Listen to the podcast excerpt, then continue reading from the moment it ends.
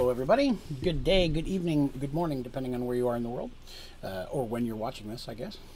Appreciate you coming by to another Merged Worlds Dungeons and Dragons story stream podcast scenario thing. I try to add a new word in there every so often just to see if it you know makes it more complicated. I appreciate it. I'm looking forward to getting more into the story. Um, as a reminder, the content that is part of the Merged World story now uh, is all new writing. So this is all new content that's never been heard before, except for a couple ideas I bounced off my wife to see see if they sounded okay. Um, but yeah, uh, it's all new stuff, and I'm excited to get to share it. Spent about oh four hours today finishing up, getting ready for tonight, trying to trying to get ahead of it in this story. Um, as a reminder, on uh, Merged Worlds is now every other Thursday night, um, but on the off Thursdays uh, is Behind the Dice, which is a live D and D. Um, I guess you could say podcast. I mean, talking D and D stuff, working on D and D projects, making maps, painting minis, uh, designing D and D schematics, all sorts of stuff. So um, even on the weeks that Merged Worlds isn't there, there's still some D&D content if you'd like to come by and see it. Uh, let's see. Uh, Mr. Michael Waller, good day, sir. Michael has been watching through all the Merged World stuff, asking me really cool questions, as he has, and this is his first time he's got to come see it live. So we're happy to have you, Michael. And hello, Miss Ashley and Jim. Glad to see you as well. See, today is Ashley and Jim's anniversary, and I can't think of a better way to spend one's anniversary than listening to me talk. Watch my temple build. Excellent. Oh, cool, cool. I've actually I've put a lot of uh, time into building that. Uh, for folks who are listening, um, I'm slowly going to start building merged worlds in Minecraft. Um, I'm starting with Serenity, and I started with the temple. So um, that is streamed here on YouTube every Sunday night at 9:30 p.m. Eastern. Although I may start a little early this Sunday since I'm not working the other job. Um, but that's not, I'm expecting that to be a very long-term project uh, that I'm excited to work through. Uh, and I think you guys will like the what I've been working on this week for it. Because again, I'm going to work on it between streams because there's just going to be so much of it. so, uh, but yeah, cool. I'm glad you saw that too. Um, so, as normal, I'm going to give just a little bit of a recap from where we left off, uh, and then merge right into the story. See how I did that there? I brought merge into it. I feel so good about myself. so, um, where we left off. So, basically, the adventure as it stands, um, our heroes are just kind of hanging out in Serenity.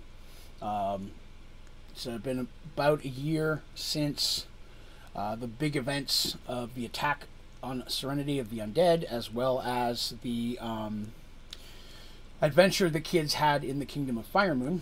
And it was during this year later that uh, Dandy, um, has a visitor into her shop, uh, another hunter uh, named Aaron.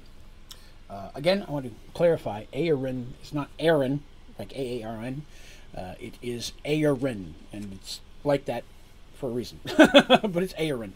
Uh, he's another hunter, a bit of older one. And he lets Dandy know that he's heading northwest, that far, far to the northwest, further than they've ever traveled. There's a, uh, a city that's asking for help that a group of drow or a small community of drow have moved into the area. He didn't have any numbers specific. Um, and since they have, over the last few years, they've started attacking the neighbors uh, and the farmsteads, and now they're at the point that they're attacking caravans between different cities um, and actually killing people. So um, the city, which has lots of people to protect the city but not the countryside, has sent out basically a hey, we'll pay really big if you can deal with this drow problem and uh, Aaron and many others are heading that way to try to take up that cause. Our heroes, of course, have a long history with Drow.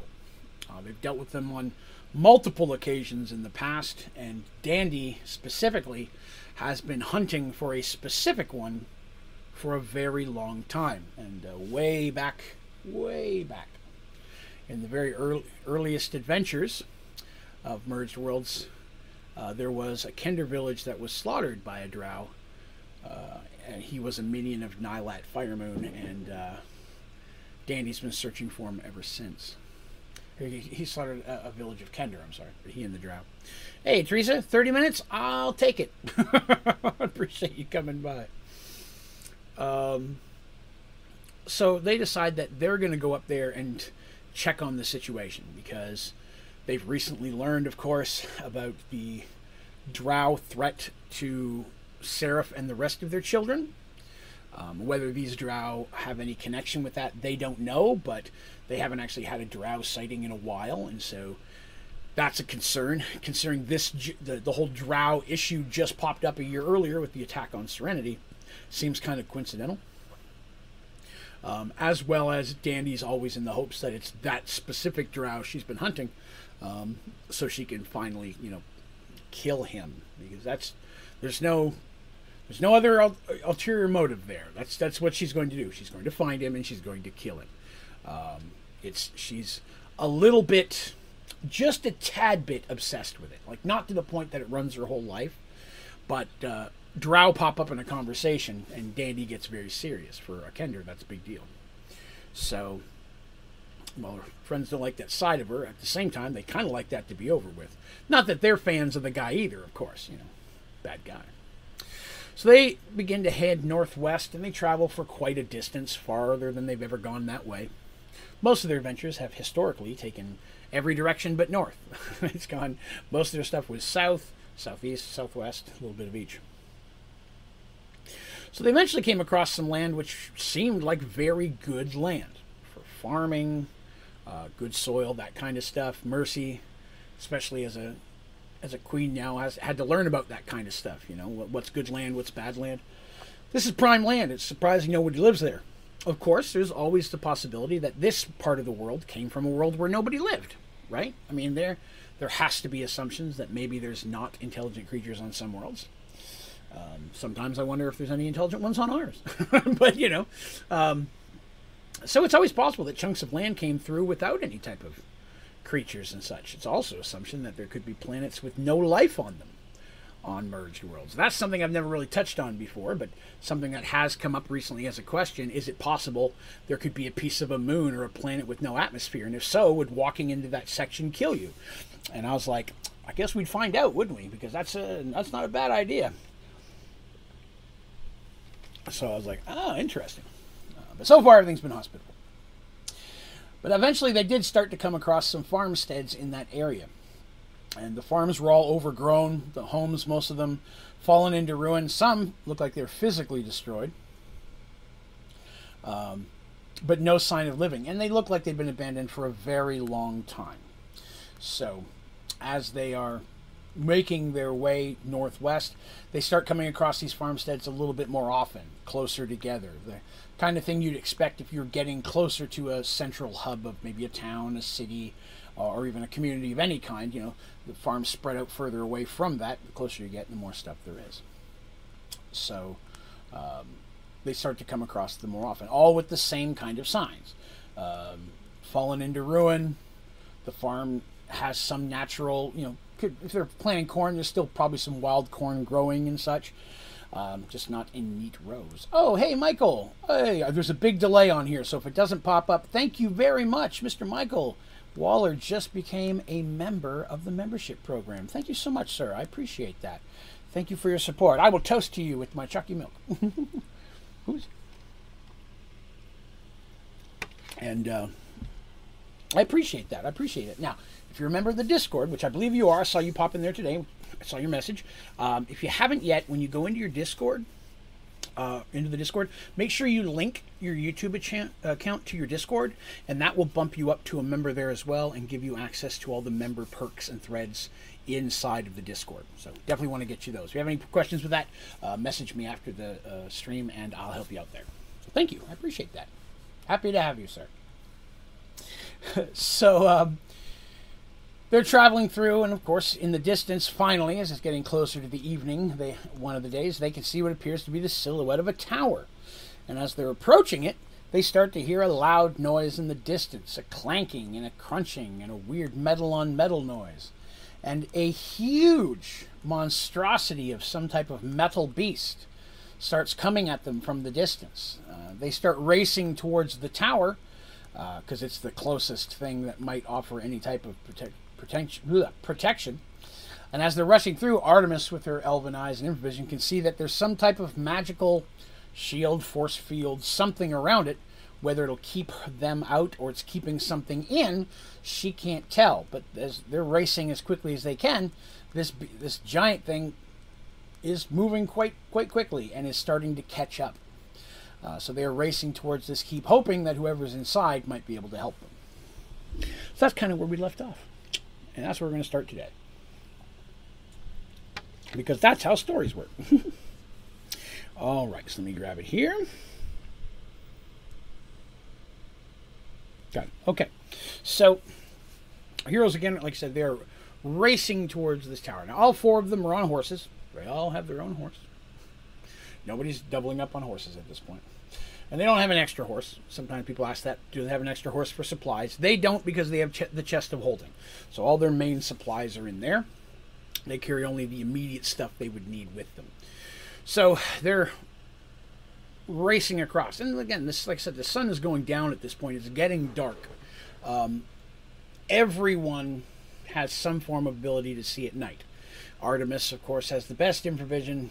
Dandy and Darsh's are relatively the same. Uh, and then Mercy has her circlet, which lets her see pretty much everything. So for Mercy, it just everything it doesn't go dark; it just goes black and white because she doesn't really see in color at that point. Um, she just sees. So there's also no shadows and things like that. So she could somebody was moving, she wouldn't see their shadow because there's no light reflected there. There's no light source for her vision. Um, but it just everything goes black and white. But she can see perfectly clear. So they're racing, and this big, loud, clanking thing's chasing right after them. Uh, so let me grab that page. Ah, here we are.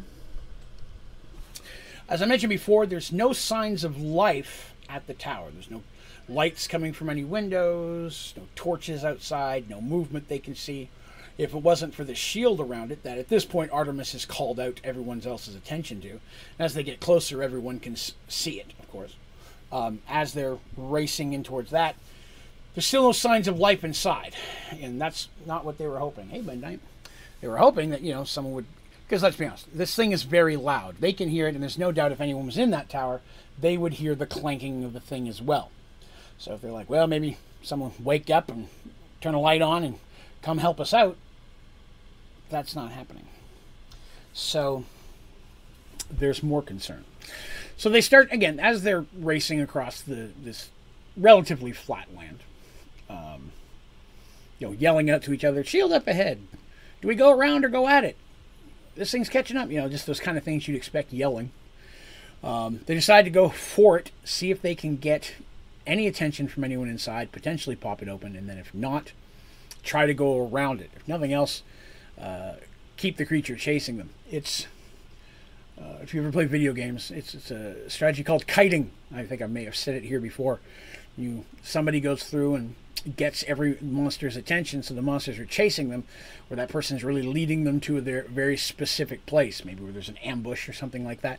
Dandy, very commonly, is used in that regard. She can sneak up close, get someone's attention, and starts racing through the trees, and the goblins or whatever are chasing after her. And then they, the group of goblins, all of a sudden come into a small clearing where Darsh and Mercy are waiting, and they just ran into a blender. So, in the early days, that happened a lot. That was a, a sound strategy they used quite often. Um, uh, but in this situation, they don't want to try with its speed. They don't want to try to keep kiting it around the tower. Eventually, their horses are going to get tired. They're going to get tired. So, as they're busting themselves to get up there, they're approaching up on the gate, uh, up on the, the shield this time. The shield itself is probably a good hundred yards let me see that for you guys too. Yeah, 100 yards, 100 meters, depending where you are. They're close enough that we can say it's the same thing. Um, away from the tower itself. So again, and it's it's shaped kind of like a snow globe, if you will. So it's rounded over top of the tower. The whole tower is covered. Um, whether it goes underground, of course, you can't see. There's no way to know. Uh, but they are. It does not. It's not like a, a, just like a cylinder where there's a space up top at all. Oh, hold on a minute. Come here, midnight. Listen, you can't come on the desk while I'm telling the stories, okay? You can say hi to everybody. Mm-hmm. Okay? He does not like getting picked up. Come here.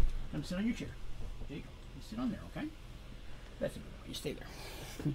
He's been wanting attention today. Okay, so, and again, they decide to make speed for it. Now, Mercy's pushing her horse the fastest, and she's outpacing the other three. Uh, Dandy, being the lightest, you think would be able to do that, but Mercy is an expert horseman. Uh, the other three are, are, are very good because they've been on horses many, many times. Um, but Mercy is is horse. She deals in horses. She raises horses. She spends a lot of time on horses, um, and so not only training them herself, learning to do that, she's quite an expert at it. So she's able to push her horses a little bit better. And all the horses are Mercy's horses. That's why there's always several big and strong ones ready for Darsh should be needed. So they're all very high quality horses, um, which oddly enough makes a difference. There are different qualities of horses, just like different qualities of swords in Dungeons and Dragons. Um, but she's able to get ahead, and her goal is to try to get up close and take a whack at that shield. They haven't got any attention from anybody inside, any signs that anybody knows they're coming. So her thought is if I can get up close and whack the shield, I can find out whether it's like electric, is it magic? It may hurt me some, but if I can get up there and take a whack at it or or poke it with it, whatever, before everyone else shows up, I can wave them on if there's no way through, right? If it is dangerous or going to hurt us, as long as I'm not killed or knocked unconscious, then at least we can. Yeah, everybody else, I can like, no, keep going around. I can hop on my horse and keep catching up, because um, she'd be in the best place to do that. Um, also, should they need to do that, her goal is to try to get the thing's attention and kite it away from the others, for the same reason better horseman. If she can get the others more time, it's more likely Mercy might be able to escape alone with her horse if she can make it to some relatively rough terrain for the creature to follow. You know, maybe some type of canyon type thing, mountain thing she could squeeze through that the big thing couldn't. There's more chances Mercy would be able to evade it than anyone. On foot, Dandy is, is the best in this situation. But on a horse, it's going to be Mercy. So she gets ahead and she maybe has 30 seconds to get off the horse, test the shield before everybody would get up there. Because the shield is definitely what they're assuming it is at this point. Some type of spell that's, again, keeping something out, keeping something in. Normally they would go much slower in these situations to try to determine that before trying to mess with it. They don't have time. That thing is right on their tails. So Mercy hops off, and the first thing she does is just throw her Morning Star at it. She can teleport it back to her hand. If it bounces off, she knows it's solid. If it sparks, maybe she knows it's electrical. Try to get some reaction from it. So what she does is she tosses her Morning Star. And it goes right through, hits the ground on the other side. Okay, test number one. Pops it back into her hand. Second one, she swings at it manually. Because spells can do different things. The Morning Star goes right through it. They're almost on her at this point. One last test. She has to take her hand and tries to touch the shield. And when she does, her hand goes right through it. So immediately she's back onto her horse, waving everyone through.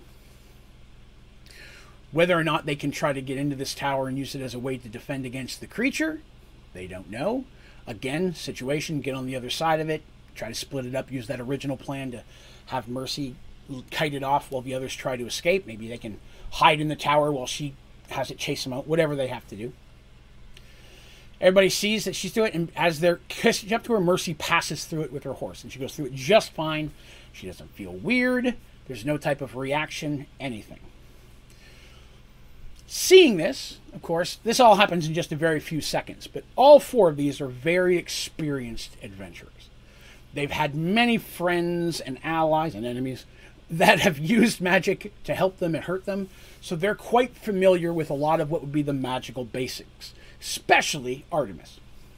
So seeing that she's going through, at this point, okay, number one, is the shield going to do anything at all? Is it there for looks? Probably not. You just don't make a big pink shield around there for nothing. So whatever its effect is going to be, at this point, is is it a ward to keep something in? because they could go through it just fine, and Mercy does not have time to test going back out of it again. So now there's that concern, but they're kind of stuck in a spot. There's not much else they can do. They have to push forward. And Mercy's on her horse and through the shield, and just a couple seconds later, the others come through as well.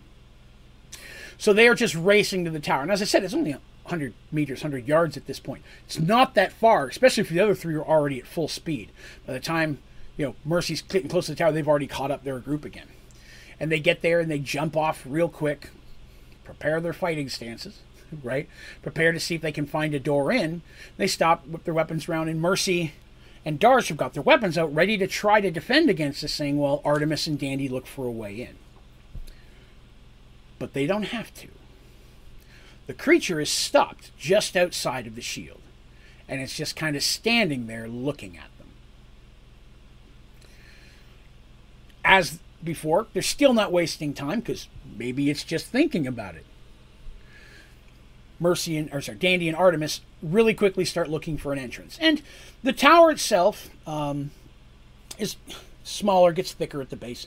Right, it's got a couple small buildings around it. One that looks like it's a small thing that's meant for um, horses, like a small corral kind of thing, not not a full size barn, if you will, but a small corral that several horses could be kept in. No signs of any horses in there now. No hay or anything that's still there. Again, the place itself looks like it's starting to fall apart as well.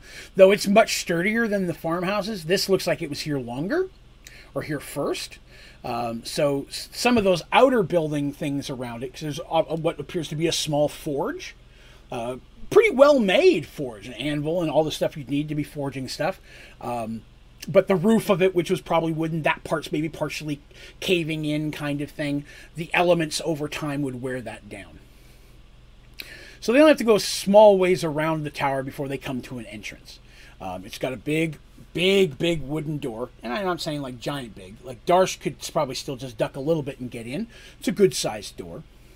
Um, and they can see windows on it, but still no lights. There's no sounds coming from inside the tower.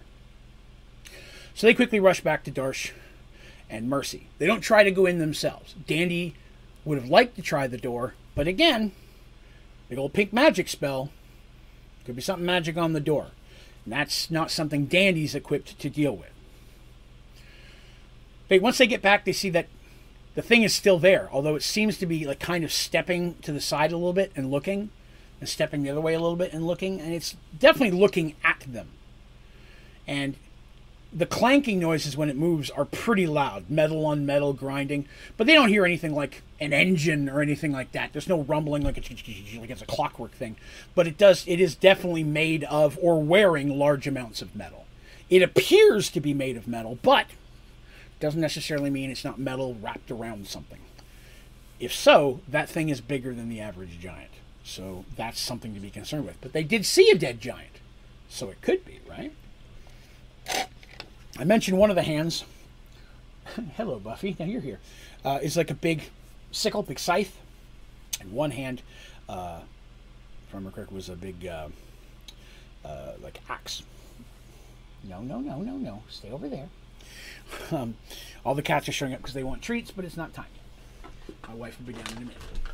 Um, so the creatures kind of looking around at them, and, and, and Darcy and Mercy are like, okay, let's make our way to the door. And as they start to make their way to the door, the creature's moving along the, the wall, because he obviously has to go a much wider circle than they do, but it's trying to keep an eye on it. The thing doesn't speak, doesn't make any noises that would make them think uh, that maybe it's speaking and they don't understand. There's no language or anything they can hear unless it's outside the realm of their hearing. No no, stay over here. Sorry. Sorry, sorry, sorry. Um, so, you just over there, sweetie. So, they're, um, they get to the door, and of course, at this point, they need to find out whether it's magic locked or not.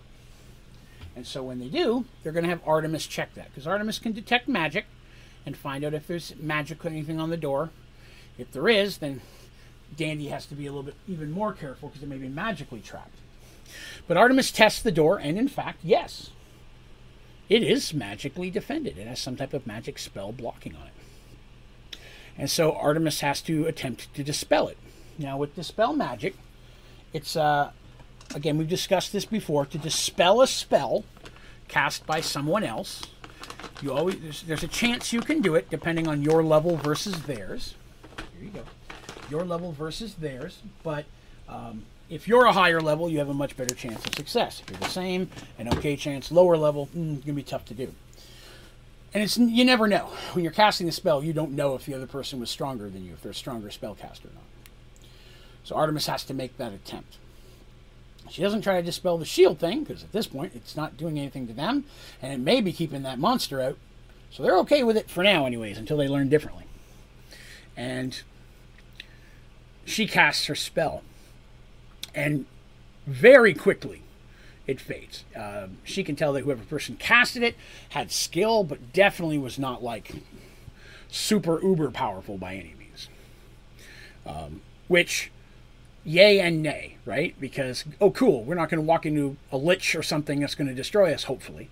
At the same time, may not be anybody here who can help us either. so, kind of a doggy dog situation there. So, they get that magically done. At that point, Dandy proceeds to check the door for traps. She does not find any, so there's no mechanical traps or anything of that nature. Um, so, there's that. And then she uh, checks if it's locked. And it is, in fact, locked. So she picks that. That only takes a second. It's a very basic lock for Dandy. She's a little disappointed. She was hoping for a better challenge. Turtle says, Who needs to know all the lore? I'm just here for the cool back. sure, Turtle. Sure, you are. Thanks for coming by, man. Um, so they open up the door and they are ready to go inside. They, of course, then default to standard party order. Right? Dandy first, checking for traps. Followed by Darsh, ready to squish things. Keep your squishy in the middle. That's Artemis number three, with Mercy at the back to again protect Artemis and protect the group from behind. So that's the, the way they're going in. Dandy's moving forward. And she, at this point, I mean, as they start to move inside the building, they don't see, or she doesn't find any traps, at least not immediately. The building itself clearly has not been habitated or been inhabited. My language is bad today. Uh, in a very long time. Um, itself looks like it was a home that was very comfortable. Just checking the first couple rooms, then they come in and there's like a, a, bit of a hallway, and then of course there's your classic stairs that go up the tower. A couple small chambers on the on the bottom. They can see it was probably a comfortable living room, kitchen area. Um, some basic stuff. No signs of beds down here on the, the base floor. Um, but everything is rotting. Like even blankets that have sat, if you made your bed and left it sitting there for 100 years and came back, it would not be in good shape. And that's what this looks like. Like the place looks like it's just not had anybody in it. But it doesn't look ransacked. You know what I mean? It's not like anybody was grabbing all their stuff and getting out of here fast. There's no signs of battle. Um, as they were checking the tower coming in, there was no signs that anyone had attacked the outside of the tower, and nothing inside that would make it look like it had been defended by anybody. So, again, why is it in such good shape and abandoned? Is that something with the big thing? Probably. but let's see what. So they begin to start searching the tower. The base floor doesn't really reveal anything um, other than some items. There's some old, probably old books on shelves. Quite a few old books. Um, they don't mess with books. A because they look like they're going to fall apart the second you touch them, anyways. and B, uh, if you don't know what the books are in a world like this, you don't just rifle through them because a magic book, if you're not a mage, can cause you some serious problems. A non-mage looking at a mage book will uh, have a potential to have negative magical effects. But looking throughout the rooms and such, their first thought is a wizard lived here. It's kind of the feel of the place and design. Lots of old books, writing tables, probably with some writing, an old desk kind of thing. Looks like it was well written. They don't see anything that looks like a mage's laboratory or anything, but of course they haven't gone upstairs yet. They're still on the base level, and most wizards like to put their stuff up near the ceiling. Why? Because it's more dramatic, I guess. I'm not sure. But wizards seem to do that. Uh, either it's down in the basement or it's up really high. I think that's from the Frankenstein concept where mad scientists do their stuff way up high so they can attract lightning. I think that's kind of carried over into fantasy because unless it's in a deep, deep dungeon, it's usually at the top of a tower is where you find all the wizard stuff. So uh, I am perfectly fine falling into that trap. So they decide they're going to start keep it away from the Kenders. Exactly. um, so they begin making their way up the tower. Um, and as they're moving up, they don't you don't go too far before they reach another level. Inside this level uh, has what appears to be. When you get up to there, the stairs continue on, and there are really just uh, imagine you get up to the level. Sorry, building circle, right? There's just a hallway in the middle with two doors across from each other. So it looks like two half moon, half circle doors, right? All right, Teresa, have a good one. Thanks for coming by. I know, man. Wizards just can't settle down and behave, can they?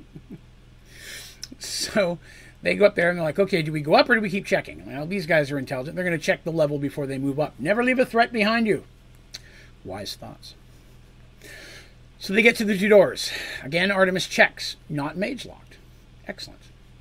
Or not enspelled in that way. Dandy checks them. They are locked. But they're not trapped. She's very easily able to unlock both of them. Both rooms are clearly a bedroom. Um, there's nothing that really differentiates them at this point. There probably was, Maybe there's some old like flower pots there could have flowers in them and such.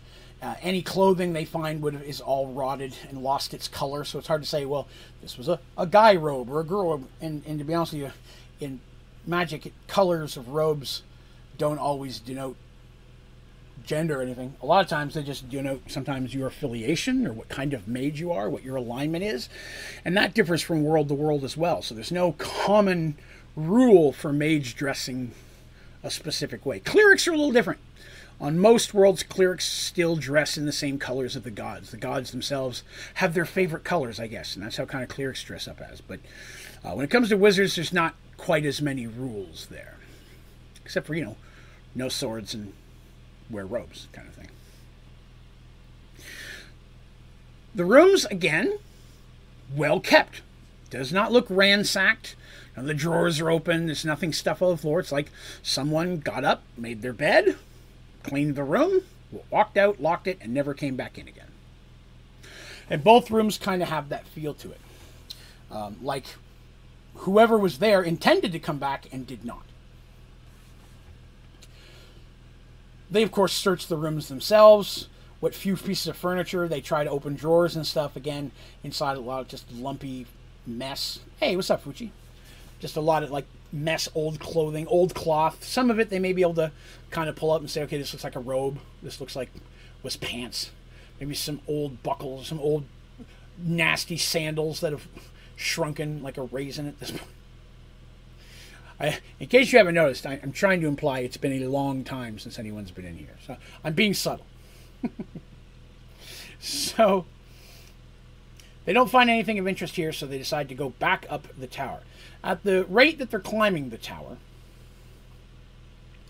they can tell approximately that the next level should be right about the top. So the tower itself has a ground floor, a mid floor, which is the bedrooms, and then the top. It's not super giant tower, just an okay sized one. So they make their way up to the top. At the very top is just a door. Once they open that, they walk into what does look like a wizard's laboratory. Kind of. It really does, but it doesn't. It has a lot of the things you'd expect from a wizard's laboratory. Beakers and such. Glass wouldn't have broken. Some of it's just sitting there covered in dust. You know? Um, time will mess up some things, but it doesn't seem to mess up others. You know? Um, and in this room specifically, which again, I should say, they checked the door, they locked, unlocked it. It was locked, but um, it was not magically ensorcelled in any way. So they go inside and they're looking around. This room, like I said, is seems much more untouched. Nothing in here looks like it's gone bad. There's a small shelf across the room that has a couple books on it that have very wizardly looks about them, so they decide not to touch those right away. There are a lot of jars on the wall with different materials in them.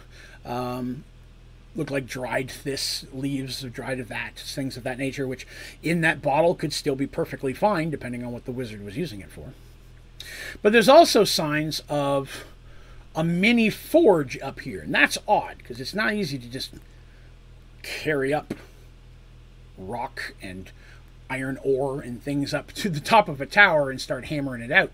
So looking at it, it looks like it's made for smaller pieces. So maybe this is a wizard who made magic items. Maybe he has a little jewelry, maybe sitting here tinking away at a ring or a necklace or something. That's what they're looking at, and the tools that they see seem to be for much smaller pieces, no big tongs, everything's relatively small. So they, they're thinking, okay, well, whoever lived here, maybe they made small magic stuff. Of course, the main thing that they find in the room is the remains of someone, because that had to happen. There is, sitting on a chair against a wall across the, across the room as they enter, the remains of someone once living. This person is clearly dead, but clearly not undead. Dandy, taking no chances, pulls out silver daggers and such and proceeds up very carefully. Everybody's weapons are drawn. They're leaving this up to Dandy to test it. Dandy gets up close to it, doesn't move, and she stabs the, the thing very, very quickly. Um, first with silver dagger, that doesn't work, and then she shoves a wooden stake through its heart. It uh, it just starts to crumble apart. It's still wearing its robes, but the skin has all gone at this point. It's just skeleton in clothing which again is a little odd because the clothing looks very dusty, but it hasn't faded like it has in all of the other rooms. Uh, but definitely the corpse inside of it starts to fall apart. Dandy gives everybody the thumbs up, and they come over and start checking it and checking the whole room because now they need to figure out what's going on. There is a window up here Artemis goes and checks that out first. And at this point inside, they've lit a torch. It's dark inside, it's dark outside. So as they're coming up to this top level, they did have a torch and a light source. They kind of take that uh, away from Artemis a bit. She gets up there and she starts looking out around, and she can see their horses tied up down there. So she knows she's looking out the front of the place. Um, and while she's looking out there, she does not see the creature at all, anywhere. Uh, Michael's question. So the thing chasing them, like the big robot creature in Wild Burning Crusades in the Peninsula, that is a great, great example. Uh, it chases him like that. It's not quite that big, but it's close. And if you're a WoW fan, then you're you're going to get this way more. It looks a lot more like the harvesters in the um, oh, I can't remember the, the Westfall, I believe it is. Right outside of uh, the Alliance headquarters, there's a little town where all the little farming thrashers are going around. You got to beat them up. It looks more along the lines of that creature, like, like, for visual appear. Like I mentioned, it looks some of them look like they maybe had had hay in them at some point, and some type of like cloth things on their head. It looks a little bit more like that. Uh, but conceptually, yes, it's a lot more like the creatures walking around in the Hellfire Peninsula. It's just stomping along super fast uh, with no signs of slowing down. So good, yeah, very good example of that. I'm assuming many of the people who ever hear this, that a chunk of them has probably played some World of Warcraft. The community does seem to blend over quite a bit, so that would probably help some folks figure that out. good example, thank you. Okay. But there's no sign of it now. I don't see anything. They didn't hear it walk away, but that's not itself a huge surprise. The tower itself still well well conserved. I said the tower itself looks to be in very good condition. Uh, if it blows up, it only takes out the tower, right? All right. Um, so there's that. So they start, like I said, they're looking around the place, and next to the body on the robes. Laying on the ground is an open book. Not a regular book. I mean, it like, looks like just a regular book. Um, give me one second. And uh, it's laying on the ground. There's obviously what looks like an old feather and a little thing on the ground as well. Looks with a stain on the floor. Looks like ink, like it just fell. Um, so it, there were no signs other than Dandy's stabbing, that this person died by violence. It looks more like they just sat there and died, but it looks like they were writing in the book either shortly before they did um, or passed away with it in their hands. So whether they natural death or not, it's hard to tell. So they look around and they don't find anything else major of value. For a wizard, they probably. You know, the test tubes and things like that. And they may gather some of that up before they leave because they have, you know, Mercy has her battle mages and such. And quality mage equipment is not always easy to come across. Um, and as for the little bottles of what could be spell components, she doesn't know what they are, but people back at her mage tower might. So, you know, they may become of use. So, she, they, they don't find anything else. They decide that they're going to go ahead and take a look at this book. And, you know, it doesn't appear to be a magic book. Like I said, just laying open with the pages kind of wrinkled up. They pull it out and straighten it up a little bit. Um, and Artemis casts a brief spell to see if it's magic If there's any type of magic on it, and she does not get any reaction. They decide to go ahead and give it a look.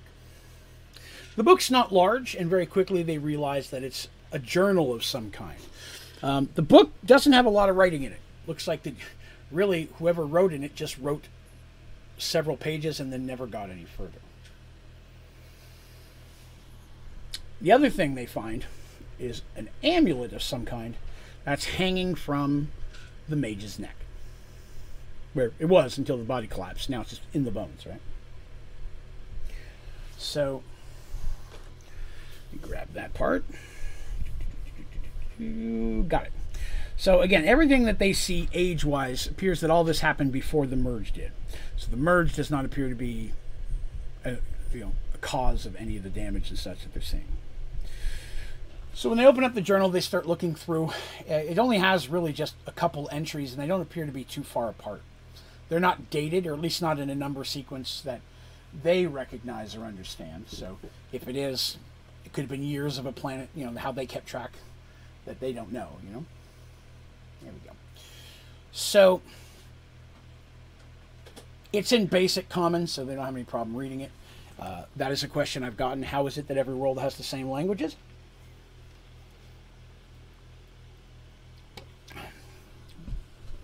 That's a question I got from my characters very early on. How is it we all speak the same languages? I ba- basing it on the fact that every world would have had the same gods, right?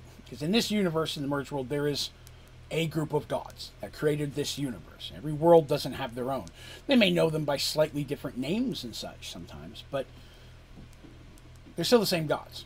That's why the clerics still dress so much the same. If a god's going to have rules and say, hey, you can't use this weapon, probably going to feel the same way on another world. Um, and since most languages, early languages, uh, would have come from the worship of deities and such, um, if we look at even our own evolution, I mean, that type of thing is what brought a lot of people, that and farming, the two things that brought people together. Um, it's kind of the same scenario. So sometimes they'll find writing that's kind of the same, but not exactly. You know what I mean? They can they can decipher it out for better or worse. If I'm an elf, I can tell this is some kind of elvish. If I go through it, I can figure it out.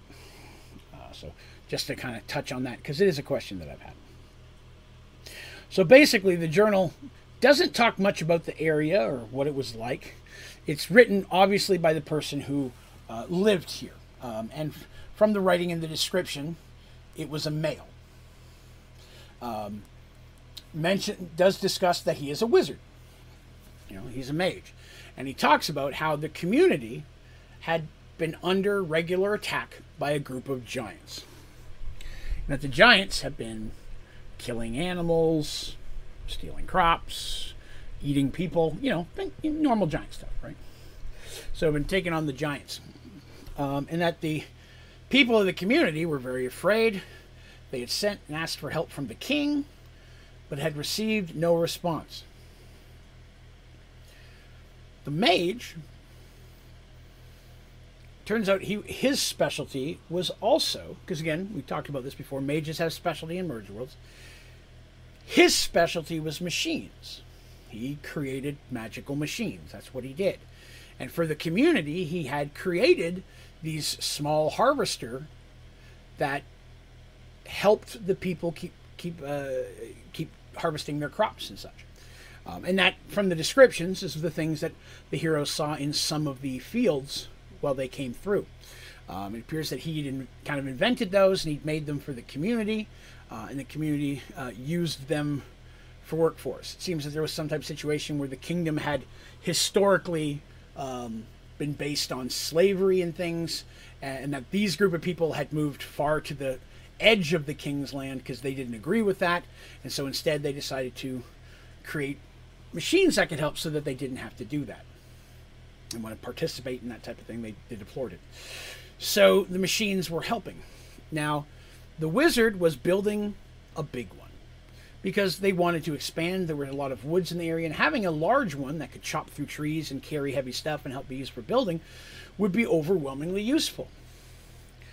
So when the giants started attacking, where the giants came from, no one knows. They just showed up one day and started attacking the area, and they appeared to have lived nearby in a hill or a cave, something like that. Um, he decided to see if maybe the giant harvester he was building that was meant to help take care of the village and cut lumber and help the crops on a much much higher degree um, could be used as defense.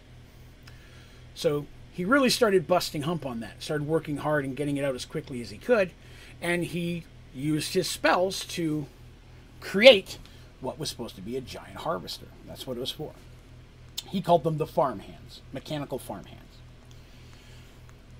and once it was built, and he cast his spell, and it was successful because he said he didn't know if it would. He'd never tried to cast one of this magnitude before. Um, he was using spells that he had in books that he'd never tried uh, from his master, been passed to him, kind of thing. And he was casting this spell, and it worked. The harvester came alive, just like it did on the smaller ones, and it was sent out to deal with the giants, and it was incredibly successful the Giants, at first not sure what it was, just came out with regular attacks and it just started cutting them down. The few that fled, it followed. They got tired, it didn't. And once it finally caught them, it dealt with the rest of the Giants. And then it came back home. That's what it was that's what it was supposed to do. When it came back, well, he's like, okay, now I have to kind of unmagic this thing so I can recast it to be just a farmhand, right? We don't need this like this all the time. And so he tried to turn off the spell. And he couldn't. It's not supposed to happen. According to his notes, wasn't supposed to happen at all. He thought, well, maybe I got it wrong. Did a little more research and tried casting it again. And again, it didn't work. And that's when it tried to attack him. Unfortunately, somehow, the spell had empowered this thing enough that it once it had completed what it was supposed to do, it took control of itself. It was alive, for all intents and purposes. Um, but it's in main part training, if you I, I want to say programming, but it's not a computer. But the spell, of that thing, the spell cast upon it, was to give the thing to destroy threats. Well, he was trying to uncast the spell. He was viewed as a threat. So now it was trying to take him down. He managed to escape. He hid and was able to get away. But then the harvester began attacking the people for the same reason. He viewed them as threats. Or at least that's what the wizard is assuming based on his notes. He said he couldn't communicate with it, but anytime you know he came out, eh, whatever, he tried to do whatever he could, it would just start attacking people. And literally within just a very small, like day to two day period, was just going around the countryside killing everything. Now he had a spell that he cast on the keep itself. Oh, he hadn't cast; it had been cast even before him. It was cast by a, hey, Doctor Law, what's up? Had been cast by, I guess, his father, whoever passed the spell books and the training onto him. Could have been his master, his father. He it doesn't really say. He just says the elder that passed it to him. Had cast a spell on the tower because they were this was their specialty that would not allow magically ensorcelled machines to pass through it. So this, the, the harvester couldn't get through. At first, it tried banging on the shield. It, it was more solid than anything it could do. But once it couldn't get through, it went back to just tearing up the countryside. Now, all this was going on. He had been hidden. He tried to get back out. And he tried to join up with a bunch of the locals, and they tried to attack it. They're like, okay, maybe if we work together and we can, I can get in there. If it's busy with them, I can uncast this spell. I can get this thing turned off. Screw trying to reprogram it. Let's just get it turned off and tear it apart. At this point, now it's now it's it's killing people. And he was unsuccessful even then, and people just began to cut down. And again, he had to run back to the keep, and he barely made it in, activating the shield. But there wasn't anything else he could do. He tried, you know, hoping he could see people trying to get to him, but whenever anybody did, it would just show up and cut them down. It didn't help that the large ones seemed to somehow take control of the smaller harvesters, and then it, those were going around destroying things. Now, at this point of reading the story, our heroes, you know, chatting about what they see. Like, we didn't get attacked by any of the little ones, but they start talking about it. Those things were pretty rusted out. You know, they probably weren't built quite as sturdy as this big one. So over time, as they rusted out, fell apart, they probably lost whatever magic they had in them. And that's in fact the case that happened. He made it back. Smaller harvesters and spelled larger, attacking things. He was injured quite badly, but he managed to uh, use what few healing potions he had on hand to sustain himself. Now he does, but at this point, begin talking to them. He's saying, if you're, you know, kind of the whole, if you're reading this, he says that I, you know, I, I tried for months to find a way to shut it down, but anytime I even came close to the shield, it would show up like it knew where he was at any given time, and it would come at come at him and try to break through. If he went back in the tower, it would disappear. But he tried everything he could. He studied for months and such. But as he was struggling to try to find a way, there was no healer. The injury had got infected, got, you know, started to spread, and unfortunately, he was he was ill at the time of writing this and knew he probably wouldn't live much longer. The one thing he does say, though, and this is the part that catches them. This is the part that makes them all like, hmm, and start looking around is it asks him to forgive him and please not to blame his daughter. The only thing he could do to protect his daughter was to cast a spell on her, putting her asleep. Until hopefully he could find a way to defeat the thing or find a way to get help. Anything he sent out for help didn't work. He had no way of, he wasn't powerful enough to send spells of communication. He didn't have that. So according to him, his daughter was hidden here in the tower and a sleep spell cast upon her that only his amulet could unspell. If you're here, then obviously either you're reading this, then either I'm dead or it's dead, because how in the world could you have got here if it didn't, right? And you know, just gives basic instructions to use the amulet to, to, to save her. But it begins to start, you know, kind of saying, you know, to you know, it's, it's giving the instructions on how to save her, and then it kind of trails off. The ink writing gets a little bit messier, messier, and then it stops. And it's it's very possibly died in the middle of writing that area. But you know, it does have the whole "please forgive me for what I've done." I was only trying to help save my people, and in the end, I doomed them, kind of a thing. So they've got this amulet in their hand, and they're like, "Okay," and it's uh, it's like it's like a smooth rock, right, with symbols that have been carved into it they're not glowing or anything. It looks like a, a, a nice rock with a cool symbol in it. I'm like, okay, well, I didn't see a daughter. Did you see a daughter? And they're like, I didn't see no daughter. Dandy. They're like, okay, now we got to search again. Because what if someone's already been there? If that was the case, why would the book still be on the ground and the amulet on the guy's neck? That doesn't make sense. So they decide they're going to start looking around. And they start searching the place. They don't find anything on the upper floor. They search it thoroughly, right? Nothing in that laboratory they can find.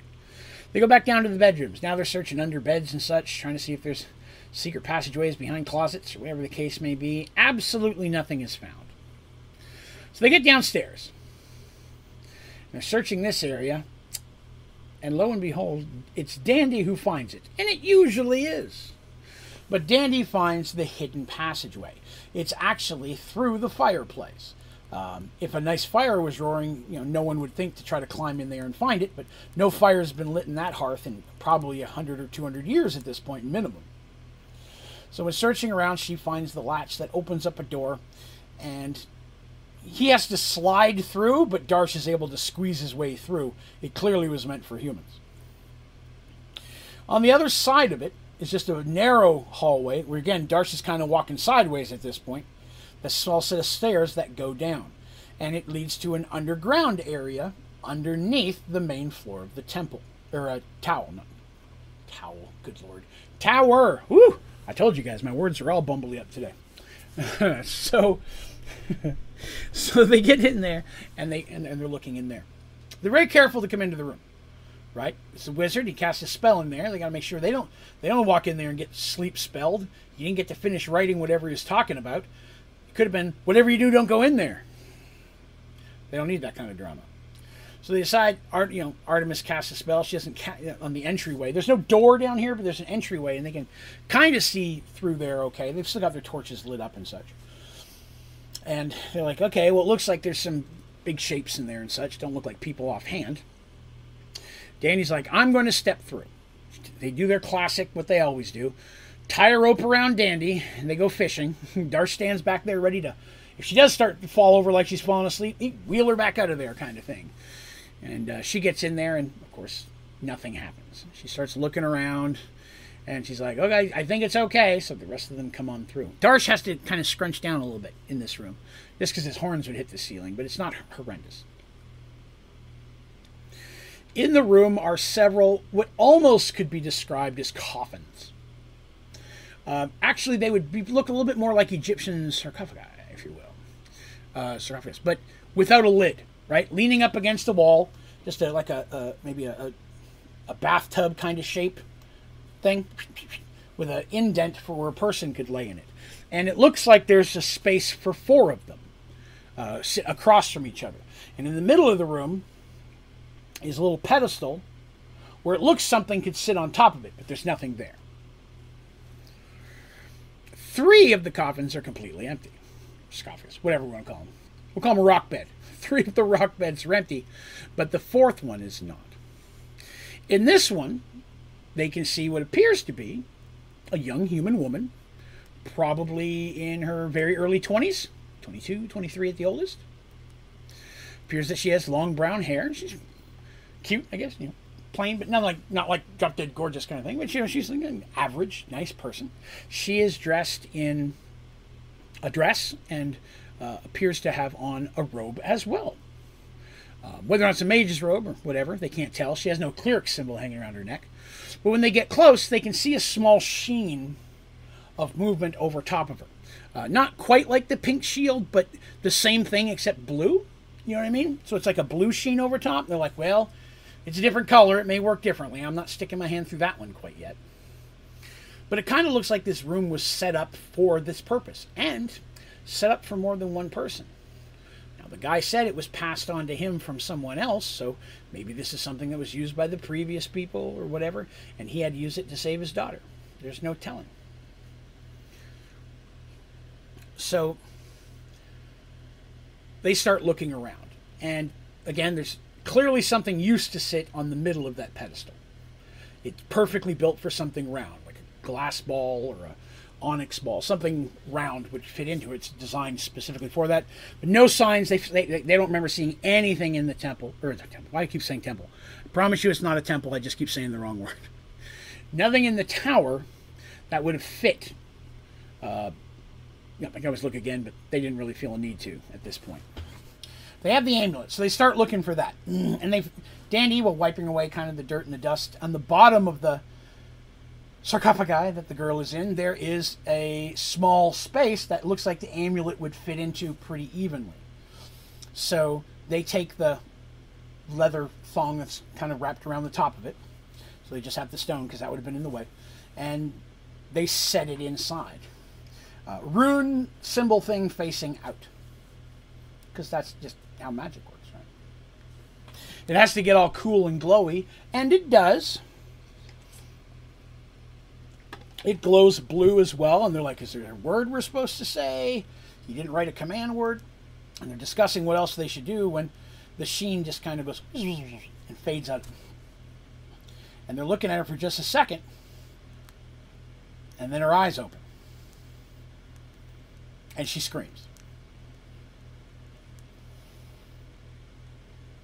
Loudly. Everybody falls back, reaching for their weapons, like, what? What is it? she gets up and she she's looking at them and she immediately starts demanding who they are. Who are you? What are you doing here? She doesn't ask where am I. She seems to know where she is. She's not looking around wildly. She's looking at them. she starts saying, Who are you? What are you doing here? How did you get in here? Where is my father? And they're kind of like, That's a lot of questions. Com- give us a second. Calm down. That's a lot of questions. Let us answer a couple of them. We'll move on to the rest. Chill out. And they, you know, they, you know, Artemis steps forward. She kind of, you know, takes her hand and she shows the amulet. She goes, "My name is Artemis. I am a cleric of healing. I worship the light, you know, Father of heal, of health, of life, and blah blah blah blah blah." And the girl starts to immediately seem a bit more relieved, like, "Oh, okay, cleric of good. Like, okay, you are not going to sneak in here and stab me. You're a cleric of good. I can see that." You know, she could, she could, as she's sitting there staring and talking to Artemis, her eyes keep flipping up, and everybody in the party knows that she's looking at Darsh. Because Darsh is a scary dude, right? Imagine you were going to bed one night and you woke up and there's a Minotaur standing over your bed. You know, a Minotaur and three pretty ladies. It's the Minotaur that's the one that's going to get your attention, not the three, well, depending who you are, but you know what I'm saying. There's a Minotaur standing above your bed. That's not normal. Darsh uh, commonly makes comments like, I'm going to make sure the horses are okay. And Mercy's like, okay, good idea. He starts squeezing his way back up sideways up that tunnel. They leave the torch there because obviously the young woman needs light to see. She doesn't have a reason. She's clearly human. Mercy again introduced all three of them, said, That was our friend Darsh. Promise you, he's a good man, good friend. That's why he left. He didn't want you to be freaked out any more than you already were. And they begin to kind of explain what's going on, and they give her the book. And they, you know, start to just, you know, well, the girl reads through it real quick. You can see the girl get tears welling up and she, stuff. She sees what her father, and so on and so forth. And she's, you know, obviously upset. Her father's dead, right? That's what she just learned. You go to sleep, he's alive. You wake up, he's dead. Nobody wants that. And then they have to begin to explain who they are. And they have to explain what the merge is and they have to explain that she's been sleeping here for they don't know how long, but at least probably a hundred years, if not maybe several hundred. They can't tell. And all of it seems like too much for her almost. She's like, you you know, for better for better uh, better example, I guess I could say. Uh, imagine the part of the the first Matrix movie where Neo finds out that human beings are batteries. Like I can't take it, I can't take it. He throws up. It's kind of, it's like all this stuff is being thrown at you at once, and you're like, this doesn't make sense. My world is gone. Everyone I knew is dead. My father's dead. It's been 200 years. I've been napping underground, and most of my world isn't there. I'm on a whole other plane of existence God's Omniana, this, that. I mean, like, that's a lot of stuff to just get hurled at you in one shot. And they try to go slow. If it wasn't for Artemis there kind of holding her hand kind of thing, she'd probably freak out a little more. But Artemis has that calming effect. You know, being clearly healing, she's got that bedside manner. She's been doing it a long time. Um, and an elf, again, historically, a good person. Not always, historically. she finally comes down, catches her breath. She's she's like, I, I would like to leave this room if we can. And she's like, they're like, oh yeah, yeah, it's it's stinky down here. It's kind of musty. Let's go. So they all make their way up there and get outside. She starts looking around and she's just checking things. And she, you know, you imagine again. I keep using this example. Imagine you go to bed, wake up, and your whole house is 200 years older, right? Imagine that, right? You close your eyes and you you open them again. Your desk is old and warped and busted. You know the flowers you just planted yesterday was just a pot on the ground that not even any dirt in it anymore it's all ran away from the rain the windows are broken from storms and stuff shield doesn't stop that so this place is just a wreck compared to how it was yesterday in her opinion so they she comes in and she sits down and they kind of give her some time they they, open up the chest of holding they go down and get some food and something to drink for because she's very hungry. She hasn't eaten in a century or more. Um, and it's the opening of the chest of holding that kind of comes her the most because immediately she gets that whole, what is that? Chest of holding. Who created that? What kind of a spell was that? And just immediately they're like, ah, she's a mage too. She immediately starts hitting. It's like, oh, something new magical. It takes her mind off the troubles around her. Like, where did you get that? How do you know who created it? Are there more? Blah blah blah blah blah. And when asked, she's like, "Yes." She goes, "I'm my I was my father's apprentice. I have been for years. Although I felt I was at the point where I could have moved out on my own. He wanted me here. I really thought he was lonely, so I stayed with him a little longer than I should have." my father was teaching me, although I didn't have the same call to building magic machines. He did. He's she's more of a, let's say a generic wizard, and I say that as in she hasn't found her her calling yet. Mages usually choose a line, something that pulls them. Tobias was a magic item person, as was uh, Lamia, so on and so forth. Uh, there's the battle mages, which clearly that's their calling. But sometimes, just like someone going to college, you take all your general courses and, until you figure out what you want your major to be, and that's how she was. She hadn't really found that one thing that that really pulled her in that specific direction. But she was never quite as interested in the. She understood some of it, obviously. Growing up in that household, he would train her and teach her using that stuff, but it just wasn't her pull. They, they then start asking about the big giant harvester. And she's like, Yeah, I know it. I mean, I was there. My father cast a spell to create it. Um, you know, I helped him in the forge when he was building it, helped consecrate metals and, you know, casting spells and such to do that. Um, and again, she does confirm that upstairs, well, he wasn't making magical rings and amulets and stuff. That's where he made the small, very detailed mechanical pieces that would have to go sometimes inside the, the eyes or the head of whatever, or the heart of whatever machine they were building out there, because there's always something he has to cast the spell on to make everything else work. And that was much more detailed stuff. The big plates for arms and legs would get hammered in the outside one kind of thing. She's upset that she was asleep this whole time and she wasn't there to help her father, but her father had told her that he would just he, he was he was just to put her to sleep for a short time while he left uh, until he was able to come back because she was this is before he went out to join up with the others to try to take the thing down. Uh, he was afraid that she might attract the thing as he attracted it, didn't want it to be attracted to her uh, and maybe harm her in some way. So I guess his intention was to come back. Then he came back injured Still couldn't. He was trapped in there, probably running out of food, getting sicker. There's nothing she could do about it. Just making her up would have let her be stuck in the same situation, trapped inside, wasting away with no food. So he made that bigger decision to leave her there until hopefully one day somebody found her and could, save her. Um, I guess I should tell you her name. Wow, I just realized I've talked about her for 15 minutes and I haven't told you her name. Her name is Fia. Uh, now, Fia, for the record, is spelled F I A D E. Now, if you're wondering how in the world I came up with Fia out of that, uh, that is an old Gaelic name, it's a Scottish name, and that's the traditional spelling of it. Uh, and I liked it a lot. I've been hanging on to that one for a while, so I could use it on somebody I like. Uh, but her name is Fia, pronounced F E E A, but it's actually spelled F I A D E. Fia. I should have a mini for her painted and available on the website by the time this goes up on iTunes and Spotify. I started designing it, but I haven't got it done yet.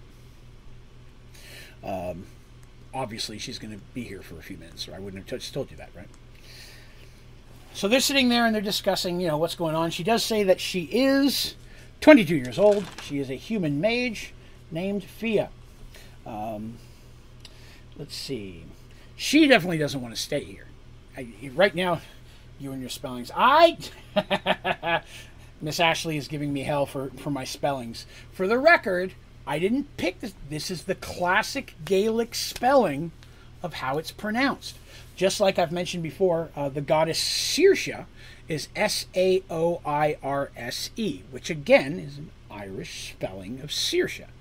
Um, a lot of times I make up the words myself uh, names of cities and names of people, just things that sound kind of cool.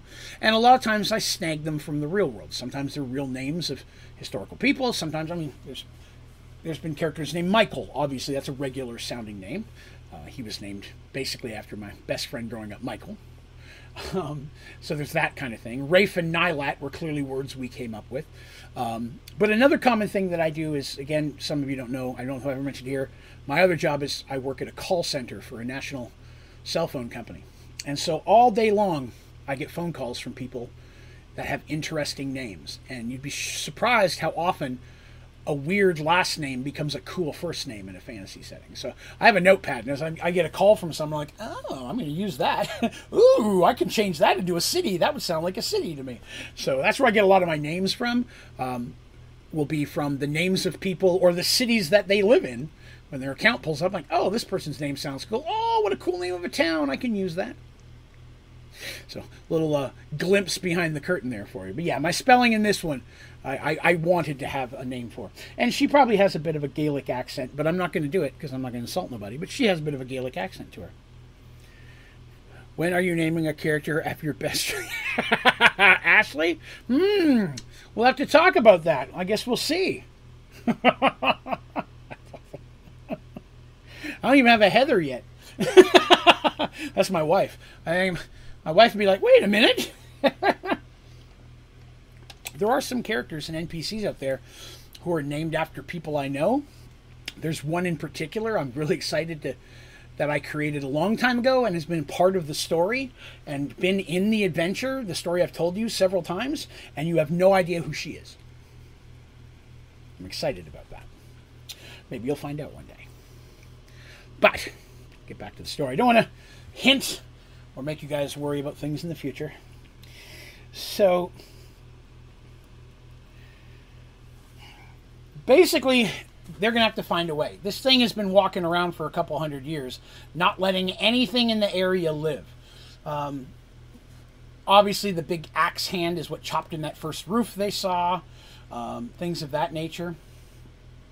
But they didn't see any huge, over crazy fields. They still seemed relatively wild but tended. So it's possible that the thing's still reverting to some of its basic instincts to when it doesn't have something to be a threat is to farm.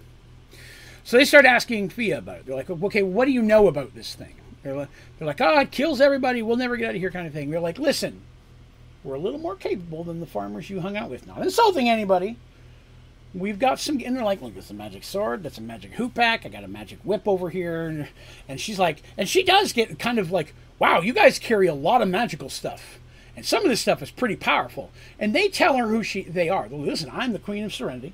She's the head cleric of a temple. He owns an entire you know, fleet down there. And the little girl, she hunts undead. We we know what we're doing. But that thing we don't understand. What do you know about it? Do you know anything at all that we could use that might help us to you know, take it down or at least eliminate it enough for us to get away? But in this situation, as much as they would like to get away, Mercy, all of them a little bit, but Mercy specifically, Mercy, has that whole, but I can't just leave it here to threaten other people who show up. You know, I just can't leave it here for the next innocent person to walk through, you know? I'd like to try to take the threat away. Sophie explains what she knows, talking about so on and so forth, and she goes, Yes, the thing has a weak spot, though it's impossible to get to it. And like, well, let us know. Let's see what we can do. And she says, Well, there's a there's a compartment on the back of its neck. And if it's opened, inside is a stone, much like the one you used to awaken me. It's the, the keystones are a big part of how the magic works. Um, but there's a keystone in there, and if the keystone was to be removed, which in itself would be a challenge, if it could get removed, it, it, the whole the whole spell would be disrupted. And they're like, okay, so just got to get there and open that up. She goes, you're not, you can't open it from up there, because there's a second compartment that has the actual switch, you could say, that does that, and it's actually on the inner thigh of, on the, of one of its legs. Not an easy place to get a hold, get to. It wasn't designed that way to be hard. When it was just standing there, not moving, you just walk up, open the door, do what you need to do. But it's locked, and her father locked it, and she goes, "I have no key to open that." Um, it's not magically locked, but it's you know it's in there closed. The only he knows really how to open that kind of thing. You'd have to do it's it's made sturdy. You'd have to do some serious damage to that section to try to break that part open. But if you could, it would unlock the part where the neck is, and then then you have a chance of getting the, the, the keystone out. Um, random guy, appreciate that. I do play it. I do, and I come back to it. Um, just taking a little bit of a break playing uh, Sky Farm right now. Uh, but if you'd like to see, I am I am streaming Sunday nights, um, Minecraft still here on the channel. So definitely swing by if you get a chance. Um, but yeah, sorry, just addressing the question. Um, so they're like, okay, so let's follow this straight. We have to get the magic stone out of the back of its neck, but we can't open that until we bust open the door on the inside of its leg. And she's like, Yeah, basically. And she goes, But that's going to take a lot of damage, and you have to survive while doing that. And on top of all that, then you got to find a way to get up on its neck, and it's not just going to you know offer you a hand up. So they get to planning. And they're like, okay, let's see what we can do here. Do a lot of damage to a specific part. Darsh and Mercy are like, we can do that. We know how that works. Do damage to a specific point on an, on an enemy. We've had to deal with this type of thing before. Hit an eye on this thing, shoot it in the mouth over here. This is something we understand. Lots of damage to the inside of the leg. Do you know which leg? She goes, it's left leg. She goes, okay, cool. We know where. You can point out where, the height, so on and so forth. We have to do damage to that. That and staying alive, hard stuff, but doable, maybe. The next step is how do we go ahead and get somebody up there? Well, the only one of the five of them, counting Fia, who could climb up there would potentially be Dandy. Dandy has very good climbing skills, but climbing up something that big while it's moving and fighting, hard. So they get to talk about, okay, well, what other options have we got then? I'm like, well, and Dandy goes, what if I was already up there? I'm like, what do you mean? We don't have a flying carpet anymore. Underneath the water, that thing ate it. She's like, yeah, I know that, but this tower's the same, almost a little bit taller than that thing. If it got close enough, couldn't I jump off the roof on top of the thing? Thinking, well, yeah, but that would mean it would have to come through the shield. And Dandy's like, Fia, do you know how to turn the shield off? Fia's like, I do, yeah. But I don't have a way of turning it back on again. That's something my father had to cast that spell. I know how to turn it off. I mean, again, simply, there's a keystone. You know, up in the, you know, we, we remove the keystone, the spell stops. I mean, that's that's doable, but then you have to put it in and cast the spell. And she goes, that spell's not a spell I, I've ever learned.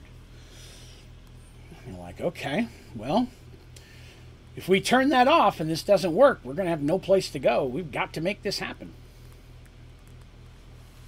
I'm like, okay. So this is what the plan as it came up. So like what they're going to do first is they're not going to drop the shield. They're going to leave Dandy up on top of the tower. Artemis and Fia will stay inside the shield where they can cast spells to help. Darsh and Mercy will step outside of the shield, trying to do the damage that they need. It, when it gets to the point that it's going to be successful, Fia will need to either show Dandy or whoever who, how to pull it out. And she said, I can show Dandy, he'll be up there anyways. Because Dandy will have to pull the keystone out, then climb out the window onto the roof. Then they'll have to kite it closer so she can jump on top of the thing. And then try to, hopefully, at that point, they've got the neck open and she can get in there and, and pry out the keystone. And it's stressed. It won't be just pop right out. It's it's locked in there for you have to like pry pieces of metal off. Kind of like um like imagine a diamond in a diamond ring. It's got the little metal bars that kind of hold it in place, right? That go around it. You're gonna have to pull some of these back to get it out. Those are held in there pretty tight. The keystone's not that big. Um, you could do it. I mean, it's it's it's made of, of, fine metals in there. It has to be to be connected to the keystone. So she, I think she says like made of gold or something like that. So, so I mean, you'll be able to bend it, but it won't be easy, and you'll be doing it while it's moving, and they're attacking its legs.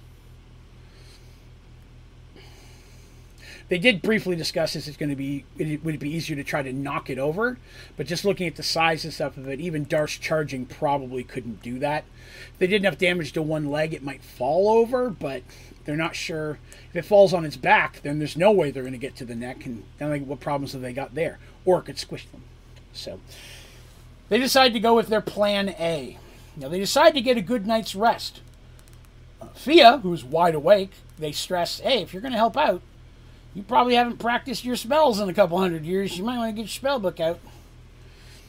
Um, her specific items were she had a there was a small box or something down the chest down in the where she was resting and inside her it was her spell book and a couple of her basic materials even in there even with the boost boots yes because imagine that the, that's a good question actually the boost boots give him a boost of speed but it doesn't make him stronger per se it gives him a running start and it helps with that momentum.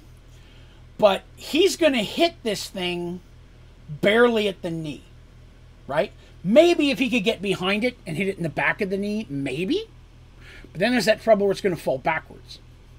But the legs on this thing are bigger around than a, a full kitchen table, kind of. It's a huge leg.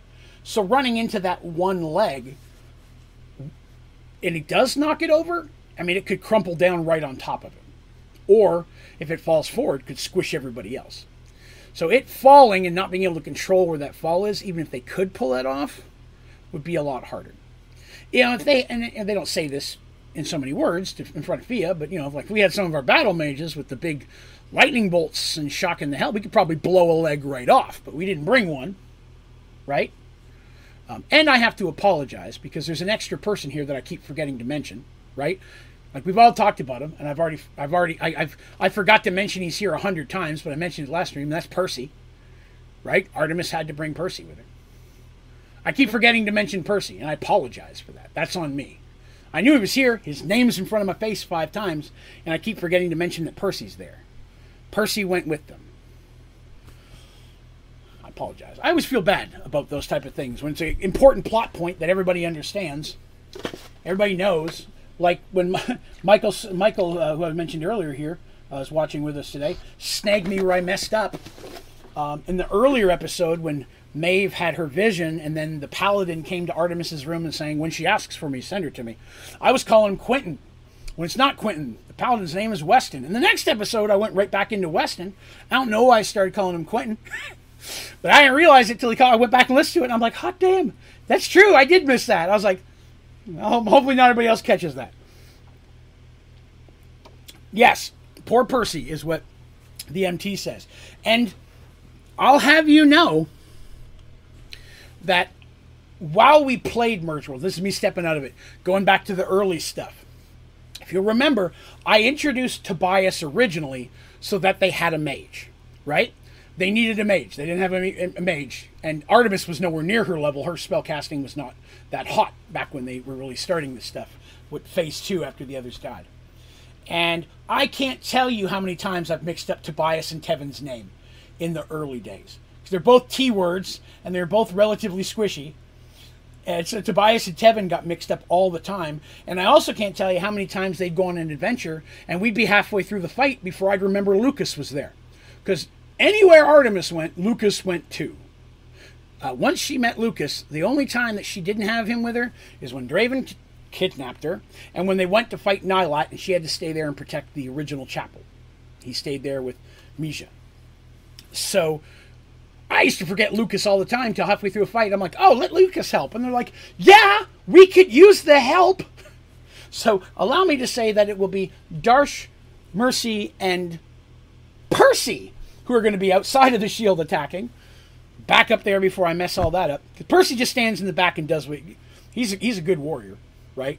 but he doesn't have the experience these guys do when it comes to this worldwide stuff. So he kind of follows Artemis's orders unless her orders would get her hurt, and then he ignores those and does what he's supposed to do, which is keep her alive, which eh, against her orders, but are Ian's order, who's in charge of him, and he's very conflicting, very conflicting. So he's like, I will always do what you tell me to do until you tell me something stupid. It's kind of Percy's motto in life. I will do what Artemis tells me until she tells me something stupid then I will do the better thing and hope that I was right. But Percy is going to help too. Yay, Percy. my God, I can't believe it. His name's four times. I, I looked on my page here. so they spend the night.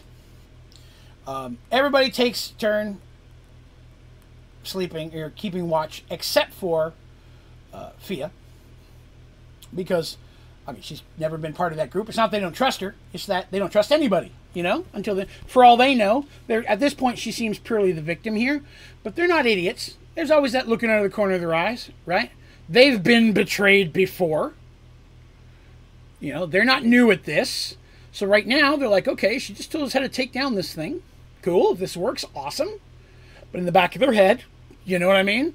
You always have to wonder, was that shield to keep her in? Was that thing meant to make sure she didn't? Because that's the type of thing that people would expect from me. Because I do that stuff. you know, I was like the whole time it was there to protect. They're defeating the. That's not the situation this time. This thing slaughtered all the farmers. but I did consider that when I was writing this. but no. so clear that up in case everybody thinks that's the hidden plot line. It's not it. I'm not saying there isn't a hidden plot line. I've always got a couple of those. So they rest, they get to sleep. She gets her spell book out. And of course, on the off chance that they have to run, they get their horses prepped, ready to go. Right? Um, she's going to ride with with Dandy. She says she knows the basics of riding a horse, but she's not like an expert.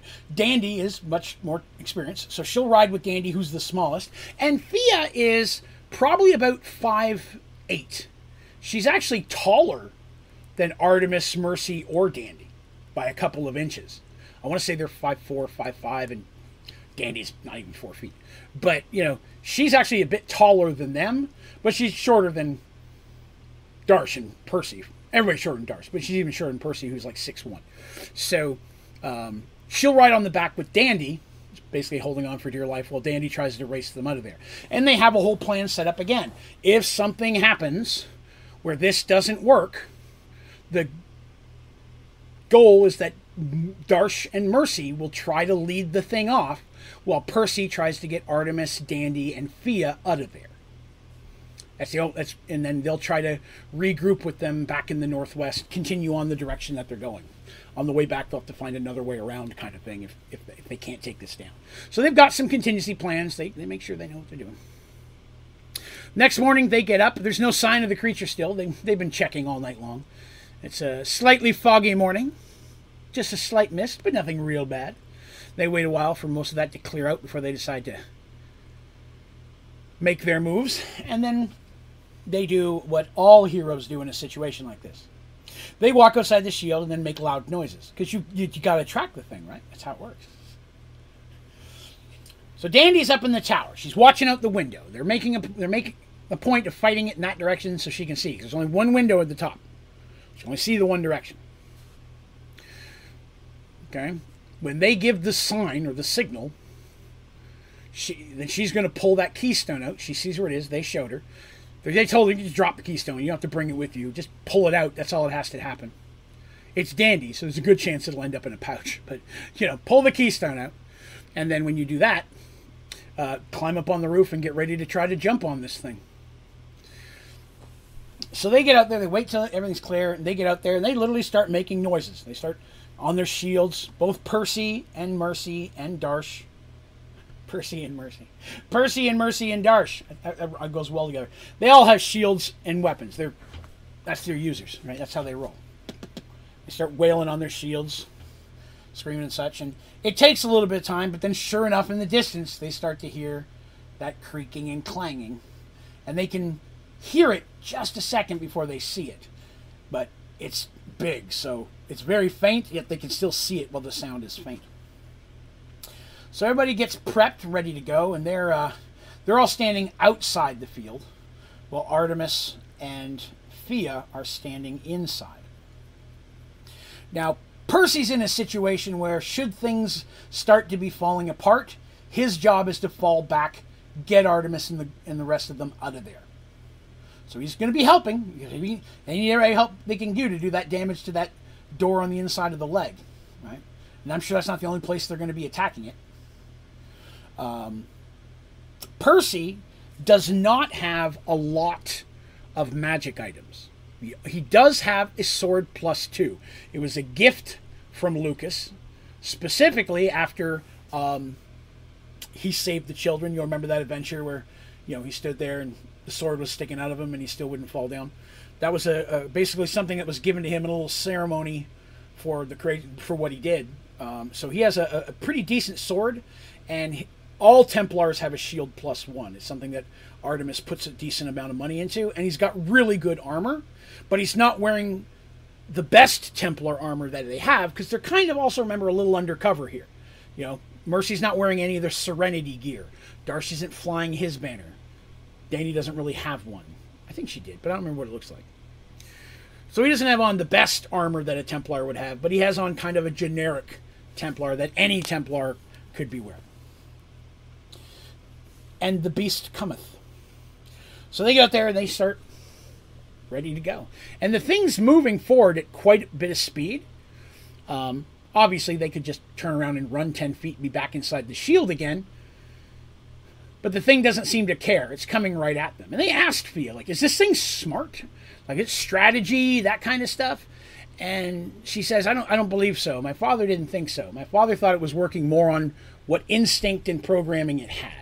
Again, I use the word programming very loosely. You have to, you know, they say it's all about, it's doing what it knows. It still considers anybody humanoid as a threat.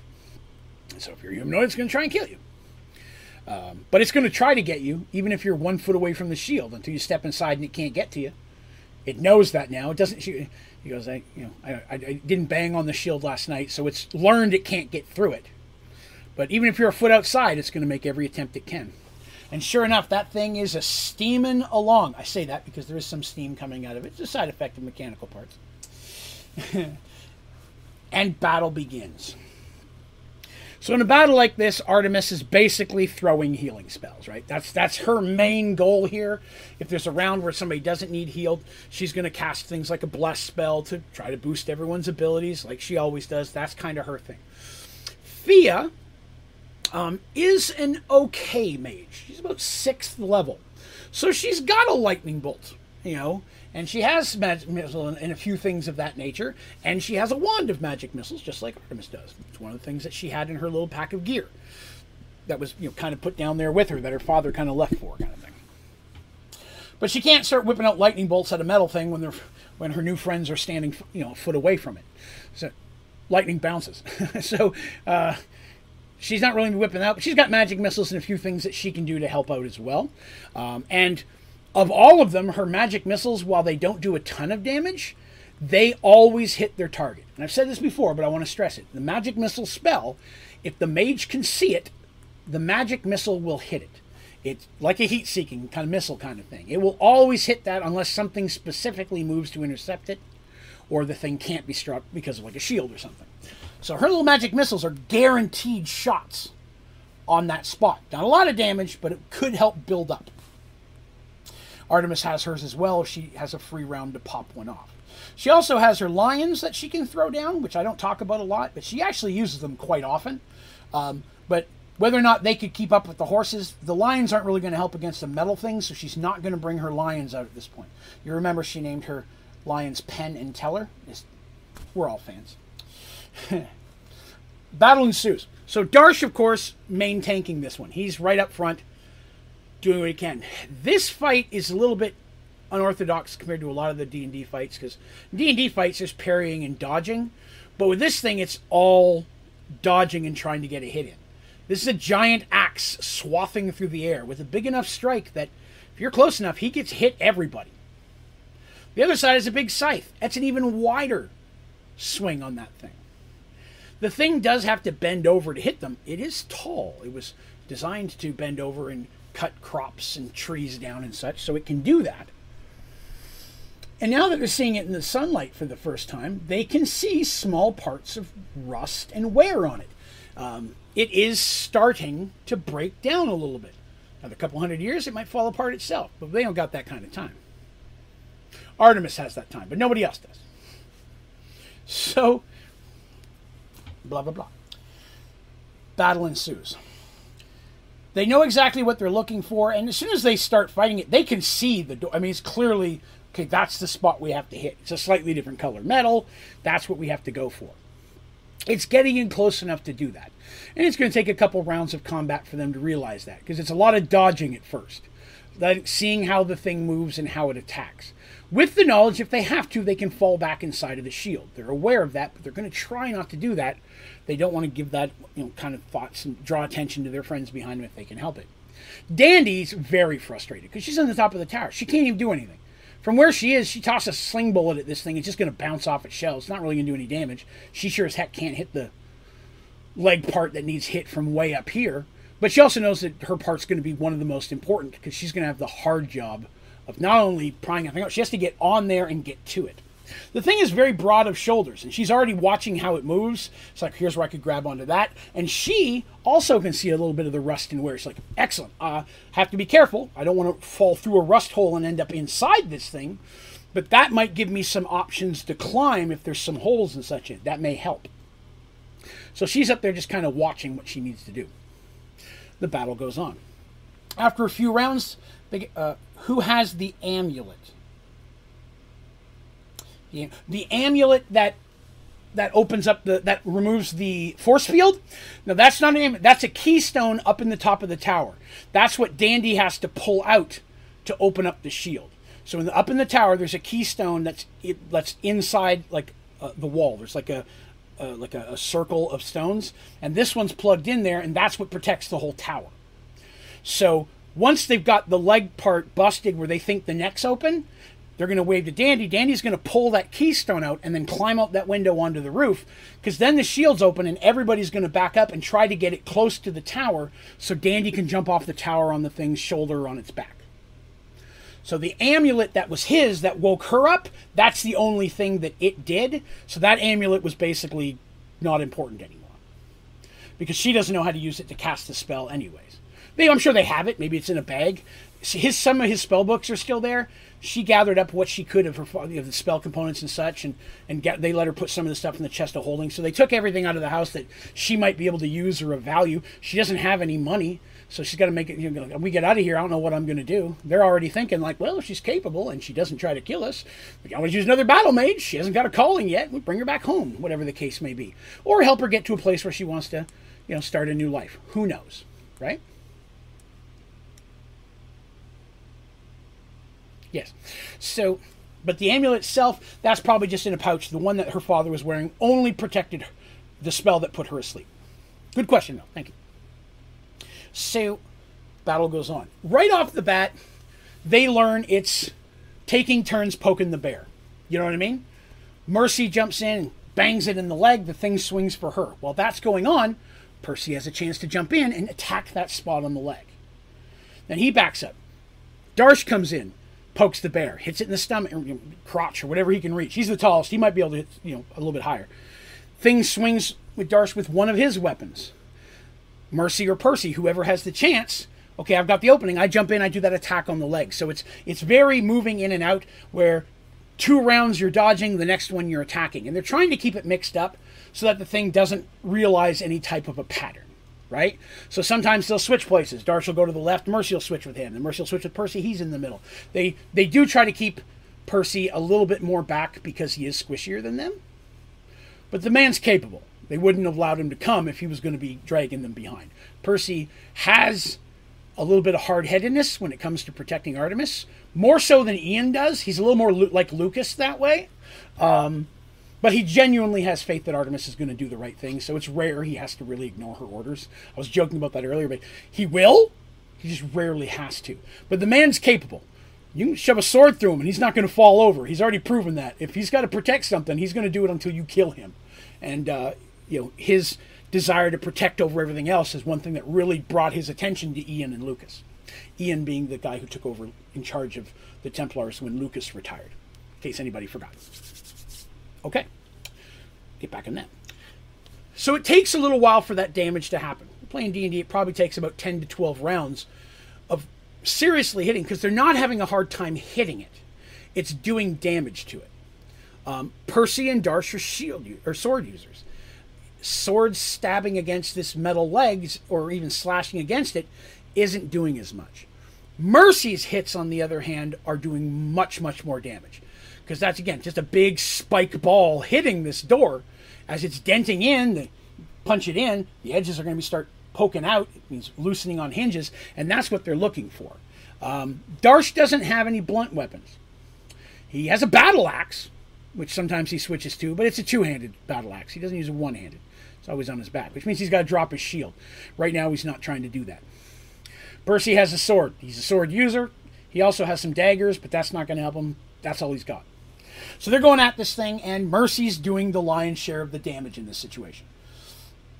So, and she gets one good hit on it, and they see that it starts to buckle. they hear a pop and they hear it buckle. And as the thing's moving, because it's walking around too, it's just not standing still. A couple times it tries to step on them. There's a squish attack it tries to do a couple of times. They've got to all try to roll out of the way. You know, from a imagine from video game, every five rounds a stomp attack tries to squish a random one, and everybody has to roll out of the way to try not to let that happen and get back up and start over again. But that's punching through, right? That's how it's going. But they see it buckle a bit. And they can't tell if it's loose, but it's definitely taking damage. A couple more hits like that could be all that it needs. When about that time,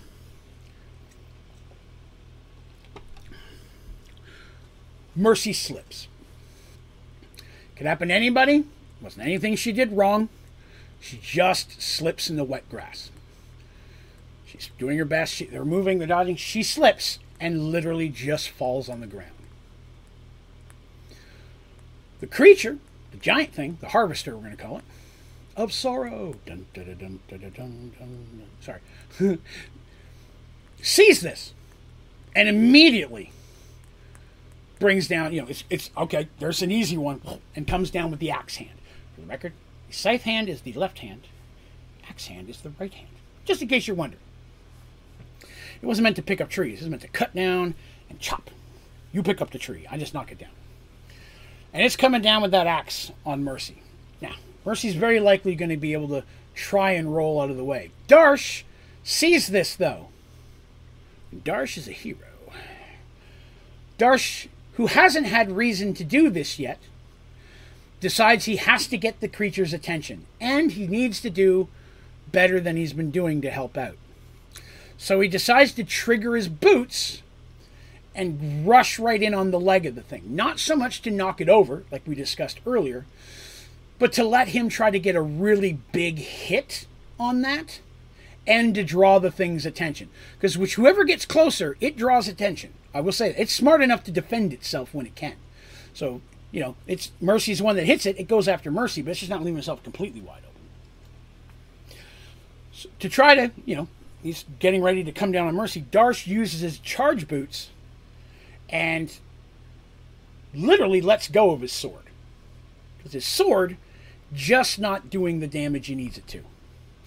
So Darsh decides to use something more blunt. Darsh decides to punch it. Now, Darsh, like everybody else here, has armor on. He's got some gauntlets on, so it's not bare knuckles but they're not like super plate mail. They're, they're more of a, like a know, tough leather at this point. But Darsh is pretty strong. We know that. And so Darsh boosts in and just brings his hand into that thing as hard as he possibly can. He uses full strength on that. And as he does, he feels the metal buckle. Like he can feel it almost wrapping on his hand. And as he pulls his hand out, he can feel the thing come loose and it literally flops off.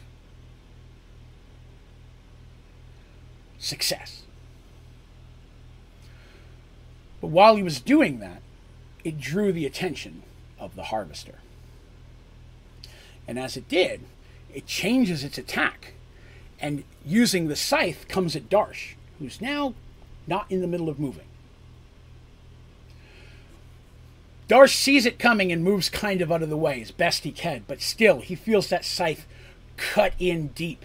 And Darsh is lifted off the ground the scythe itself didn't hit him full blade on, but it was enough to cut deep and hit him so hard that Darsh literally is tossed into the air. Thrown off to the side a good 15 to 20 yards. This thing's big and strong, and Darsh is heavy. But Darsh just goes in the air, and as he does, Mercy and Percy both can feel blood splatter on both of them. Uh, Yes, the amulet from the dead maids. That's the one I was referencing. That's the one that was that they had to use to open up the spell that was protecting the daughter, that was keeping her asleep. They put that keystone on the bottom of her sarcophagus, and that made it disappear, so she woke up. That's what that amulet was for. Mm-hmm. So I'm sure it's in one of their. I'm sure the daughter has it in her bag. Fia, Fia has it on, in her backpack or whatever she's got wearing, belt pouch or something like that. It was her father's. I'm sure she'd want it. Darsh is flung into the air and he goes far. Everybody's like, moment of shock. They don't have long to wait because the thing immediately spins and begins, or spins back and begins attacking. Except Mercy had time to get on her feet, but now it's just Mercy and Percy. And Darsh is not getting up.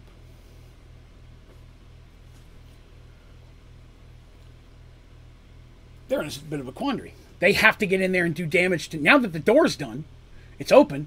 They just got to do some damage to the inside of that. One or two good hits should do it. Even Percy's swords will help here. One or two hits inside might be what they need to get the, back of the neck open. But Darsh is way over there and he's bleeding. They know this. They got blood all over. Surprisingly, it's Percy that calls out to Artemis. Uh, baby attracted to the amulet. Oh, I see where you're going with that. Attracted to the amulet. You know, I never thought of that. That actually would have been a really cool concept to use. Very cool. I could tell you this because it doesn't affect the story. For me, the concept of the amulets was this. There were originally four mages who lived in this tower. That's what the four sarcophagi hidden underneath were. They weren't evil. They were good mages. They weren't robo mages like this guy, but they were mages, and they're probably his ancestors, or so on and so forth. All four of them had an amulet, and each each amulet was one of the four keystones. These keystones all did something different in the tower that they cast the spells upon it. And the keystones were passed down, but as the keystones were passed down, the spells that created them and how to fully use them, more of that got lost. Everybody just knew the command word to make it do the thing it needed. So one would allow them to sleep for however long they need. Had they known the true power of the spell, they could have both the father and daughter could have went in there and used it say five years wake up five years perfectly fine. It would like an alarm would have let them out. The father didn't know how to do that. One has the shield right? So there are four keystones that when all placed in the bottom sarcophagi that's when the thing would actually have an orb would appear that would do some cool stuff. This in the back of my mind is stuff that has nothing to do with the story. Characters would never know this. It's not going to come out, but it's something that if I was to write this into an adventure people could play, where slightly different, how do they defeat it? They would have to gather the four to get access to the ball. I, I, I, I try to have that stuff in the back of my head when I create adventures what what if they said are there more and i wanted to put these four together do they do anything i want to have something for them to do but it never dawned on me that the the keystone itself would be something that attracts it. Definitely one of the keystones is in the back of the thing's neck. They already said that. He used it to help bring the thing to life even though he didn't quite know what they don't know quite all of what the keystones do. But that would have been a very cool concept. I like that. Sadly i didn't think of that. So they're in a pinch but it's percy that yells out to Artemis to go help Darsh. Artemis doesn't hesitate. Soon as she, she's like, Do I stay? Do I? I mean, she's hesitating at first, and Percy's like, Go, get him. Because Artemis has to leave the shield to do that. And as soon as he yells that, he just starts charging in and thwacka, a thwack on legs and such, trying to draw the main attention of the thing. Percy is at this point saying, Okay, you know what? There's a chance one of us is going to die. I guess it's going to be me. I'm going to go in here and chop at this leg. That's going to hopefully open it up for Mercy to attack, do the damage we need, because her thing does better. Well, Artemis is saving Darsh, who can then get her the hell out of here. Because as much as he knows his job, he knows that Mercy or Darsh, and probably even Dandy, any one of them, is more capable of protecting Artemis than he is. If it came down to that. You know, if one person was alive to protect him, he would be the least important one, really. Um, and he'll always put her before himself. So he goes in and just starts power attacking the thing and tries to turn it. And that's what he's doing. He's attacking it and getting further from the shield. Now, the creature's on instinct, but it knows this thing's further away from protection. I can get this one. And so, sure enough, it turns towards him. And the attention, so he's not trying to do damage per se. He's trying to keep its attention. So he's dodging and just blah, blah, blah, blah, blah. Well, with the sword and a shield. Blah, blah, blah, blah, blah. Mercy uses this opportunity to go in at the leg. And sure enough, she's able to run in and get a couple real big hits. And the last one hurts her. That's a good sign. She was, she was aware of that. Fia, uh, Fia warned them. If, if you see any type of electric shocking kind of thing, that means you've done damage to the thing that's keeping it open. If there's a liquid in there, a vial, it's a pressure thing. And when that's popped and the liquid comes out, there's normally a valve in there you could do. If you turn the valve with the key, fluid comes out, the thing pops open the neck. It's all pressure based. So she does that. It shatters, but the liquid itself is very corrosive. It gets on her skin. It hurts her a bit. It's like uh-huh. it's not like the sting of like electricity almost, just in the splatter damage. But it's not actually electricity. It's that kind. It's like magic juices, whatever. She does that. They can't hear if the neck opens. They don't know if the neck is open. They have to trust the neck is open. And Mercy yells, Fia, now, Fia. Fia starts waving at Dandy, go, go. And Dandy's like, got it, and jumps in, runs back to the other side of the room and pulls that keystone out. Comes out super easy. Pops it out. Seconds out, the shield comes down. Now Percy and Mercy together are trying to defend themselves against the tower. But the thing tell, can see that the shield has gone down and it starts moving forward towards the tower, attacking them. But it seems that the tower is even more of the target than they are. And the reason is is because the wizard's still in there. He's it's dead, but it's still linked with it. It can sense that the body, whatever, it just knows it's in there, and it wants to. It, that's what it's trying. That was the biggest threat to it. Was the one thing that could uncast the spell. Now, this thing may not even realize it's dead. It may have no idea of the concept of time, but it knows it's in there because it's never come out. I say it because it views the person as an it. It doesn't care. So it starts charging in, but at the same time, it's quite obvious that this thing wants to get to the tower. But also wants to kill them. Don't get me wrong. That's more important. You can always kill the tower later. Dandy quickly makes her way up top. She'd already put a grappling hook. She'd already climbed out there and tied a rope so she'd get up there faster now. She didn't want to try to freehand climb in, in, in an instant. But she's on top and she's maybe eight feet taller than what the actual harvester is. Well, the harvester of sorrow, I'm going to call it that from now on, harvester, uh, as it's getting pulled in closer, she's waiting for her turn, waiting for her chance. She gets it, but not in the way that she expected. The thing swings at Percy, misses. The thing swings at Mercy, misses. It reels back with that axe hand and chops the tower. Dandy has barely time to think before she starts to feel the roof underneath of her start to cave in as the top of the tower begins to collapse because the hand went two thirds of the way in and then pulled it back out the tower, the top part of the tower is literally collapsing. So as it's collapsing, it's kind of falling towards the thing. Dandy, not missing her chance, starts running across it. So you can imagine the thing's falling, but Dandy's still running across it. And as the thing is dropping, as it's going to get to a point where it's going to be too low, she jumps as hard as she can to the thing's shoulder. And she manages to grab on. One dagger cuts right through the metal. She has some very powerful daggers. We've talked about that. The one dagger goes right through. The other hand misses and she's kind of hanging from the dagger, but it only takes her a second to get a grip on it. Sure enough, she can find all sorts of things. The thing's got welded joints on there. The thing's got metal flaps that she has to be careful, don't pinch her fingers. There's a lot of stuff to hang on to on this thing. And so she starts, you know, she's right near the kind of on the shoulder. She's kind of coming up to its neck. The creature doesn't really seem to know that she's there. It doesn't focus on her at all. It's not even trying. It's trying to kill them, and they realize it's trying to knock the tower on them at this point. That's what it was trying to do. It was trying to knock the tower on them. It didn't work because the tower didn't fall quite the way they were looking. But the tower is now half missing. In fact, half of the bedroom floor is where it went in. Everything above it's collapsed. So the tower's got like a big half chunk out of it. There's a big rubble all across the ground, which cuts off one way of escape. Artemis and Darsh are on the other side of that rubble. Let's talk about them. While that's going on, Artemis makes it to Darsh. And for a brief moment, she thinks it's too late. He's laying there, and there's a huge cut on one side of him. Part of his entrails are coming out. There's just blood everywhere, and he's just coughing blood. He's it looks like he's trying to move, but he's completely in shock.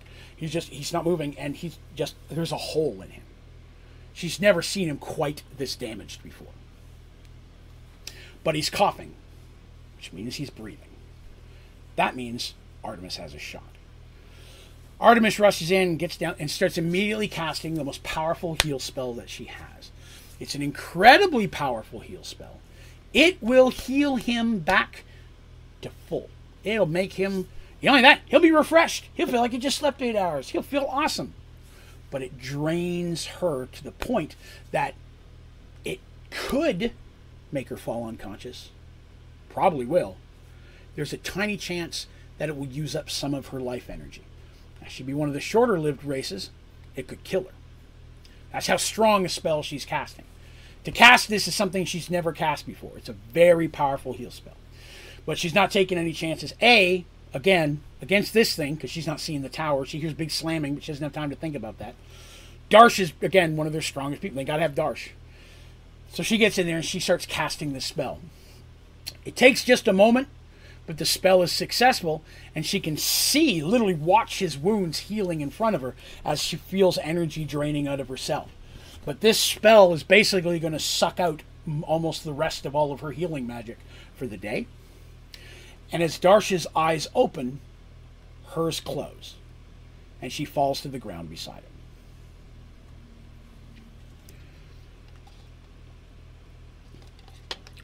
Mercy is damn tired of this machine. She is tired. She hasn't had to dance this much since the last time some of the Paxual ambassadors came into town, and she had to entertain them all because they were working on a treaty. She hates dancing. And she's had to dance more with this thing to stay alive than she's ever had to dance before. She does not like that. She can only hope that Dandy's doing her part because they can't see up there. They don't have time to look up and see if Dandy's on top. They're just trying to stay alive. Fia has at this point pulled back kind of beside behind the towers. The horses are, t- are tied up on the other side of the tower. Luckily, the tower didn't fall that way. It was squished to other horses. Uh, but the horses are tied up over there, so they can make a break for it on this side if they need to. She's moved back and she's casting her spells. At this point, again, she can see Dandy. She's further back. So she's just trying to fire her magic missiles and such to keep attention away from Dandy, which the thing seems to be ignoring her. At this point, Dandy has climbed up, and they can see Dandy run across its shoulder.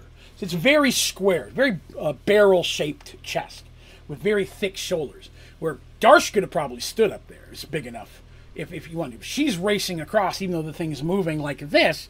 She's like a tightrope running kind of thing. Sure enough, as she sees the back of the thing's neck area, the back, it's, it's more of a flat area, she can see there's a little thing popped up.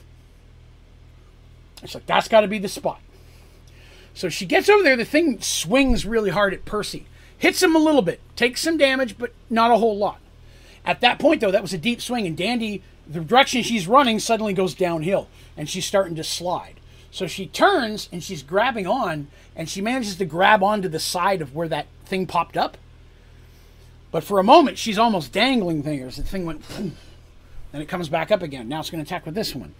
And she's like, ah, now I'm just going this way. So she's trying to hold on to that thing for a round or two just to keep from falling off. She'd have to make a couple dexterity checks, I'm sure, just to pull that off. The holes, she couldn't climb in it. It's only a small space about this big. Dandy's small. She had time she could probably wiggle her way through, but not this thing's moving. She looks down in, and sure enough, she can see the keystone. But Fia was right. There's some metal bands around it. She can't just reach in and grab it. She's got to try to pry at least a couple of those off. So she's trying to do that while she's holding on. The second a blade touches one of those things, the harvester becomes aware that she's there. And now it stands up for a second. And now it's trying to reach her. And it can't reach her with the axe the sickly scythe thing, I always forget which is which. It it can reach that far. So now she's like, ah, having to dodge while the thing's trying to shake her off and then slangs.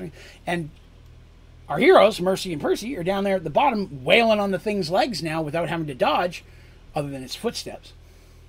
Trying to get its attention back on them, but it's it's after Dandy now, because Dandy's now become the biggest threat. Dandy successfully pries one of those things off, and she tries to shove her dagger into it and see if she can pop it out. But there are four of those bands, and she's got one off. She's going to have to at least get another one of the ones side by side to try to pop it out that direction. So she's in there trying to wedge that thing, but now she's trying to dodge stuff, um, which you can't reach her real well. It's very hazard.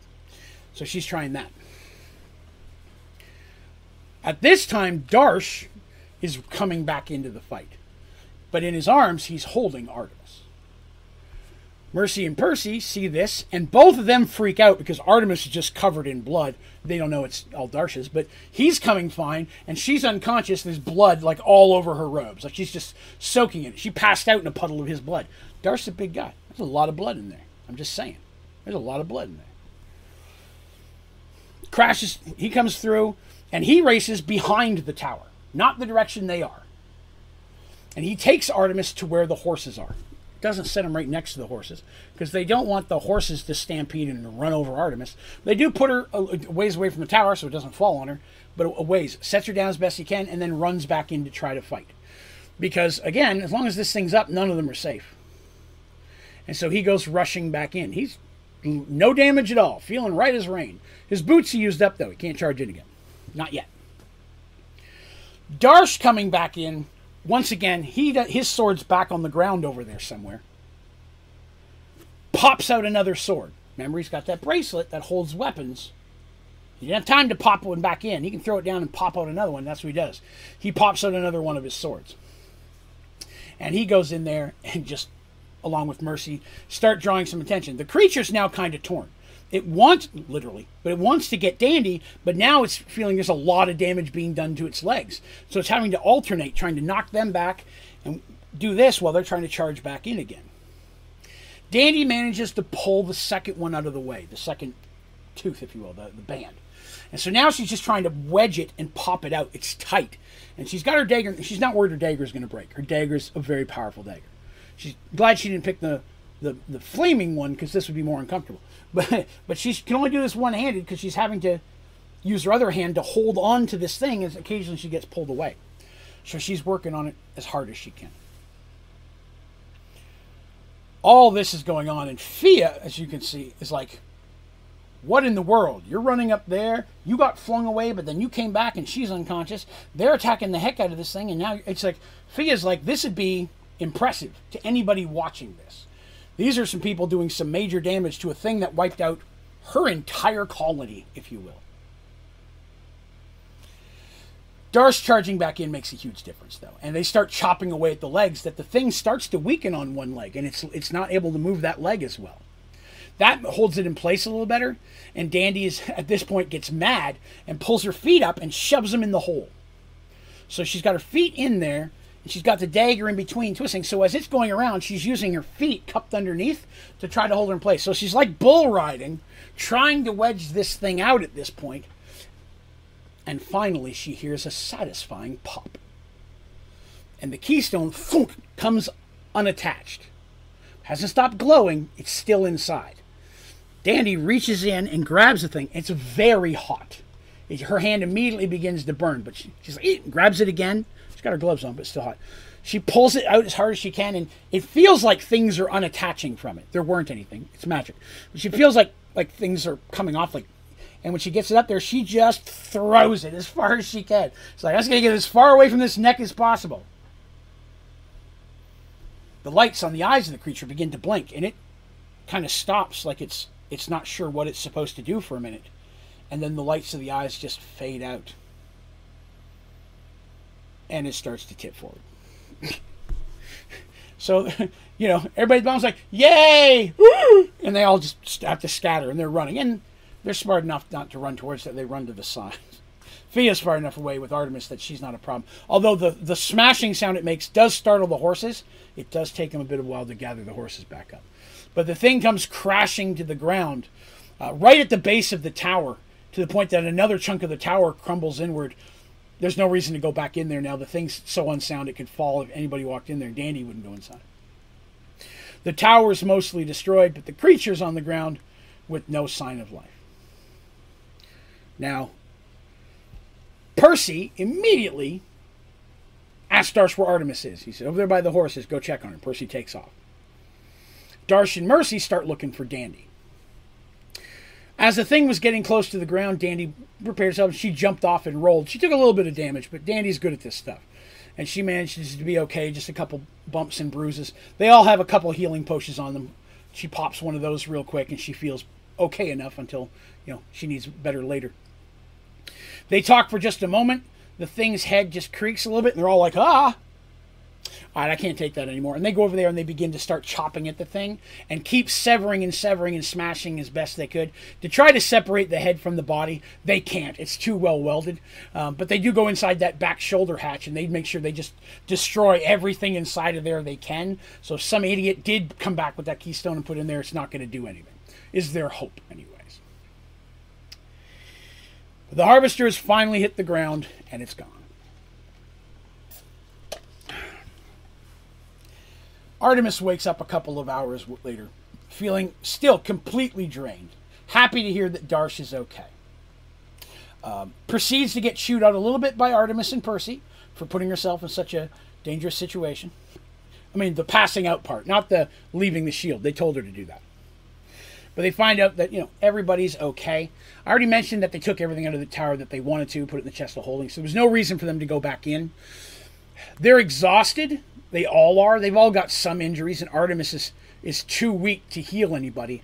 But nobody wants to stay here next to this thing. So they decide they're going to try to push on the rest of the day and camp later the night, try to go as far as they can away from it. They only travel about four or five hours before exhaustion takes them. They're like, we got to find a place. They find a small group of trees they could try to hide in in case the thing did happen to come by, did wake up or anything. And there's also this concern: are there any small ones out there? That's a problem, though they don't find any. They at this point are avoiding any of the old moldy farmsteads they come across, in case there is a little one out there somewhere.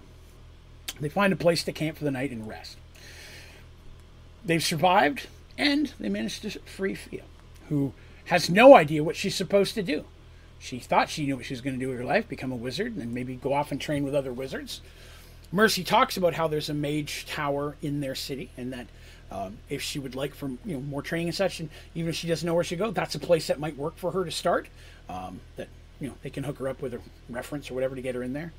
Uh, but that they're not going that direction first, and they explain what they're going to do. Drow, some of their history, none of the serif part, of course, but some of their history, who they are, what they do, what they've done. You know, without trying to be braggy. And like, we're going up here, and we're not going to tell everybody who we really are, but we need to find out if these Drow are a real problem or not like the drow we know, if they're just regular drow and they're a problem, we need to take care of it either way. She's like, well, I, I don't have anything else to go towards at this point. She goes, if it's all right, I'll, I'll come with you. And, you know, unless something better comes, you know, she doesn't mean it in a bad way, but unless I, I get an opportunity to build life somewhere else, I'll stay with you until you go home. And, and then I'd like to speak to the folks of these towers. They sound like, you know, you're allies with them. They're good mages. I have no problem with that. So Fia joins the group at this point. So that makes six of them now because I remembered Percy. and the six of them are going to be making their way towards this city to check on their drow problem.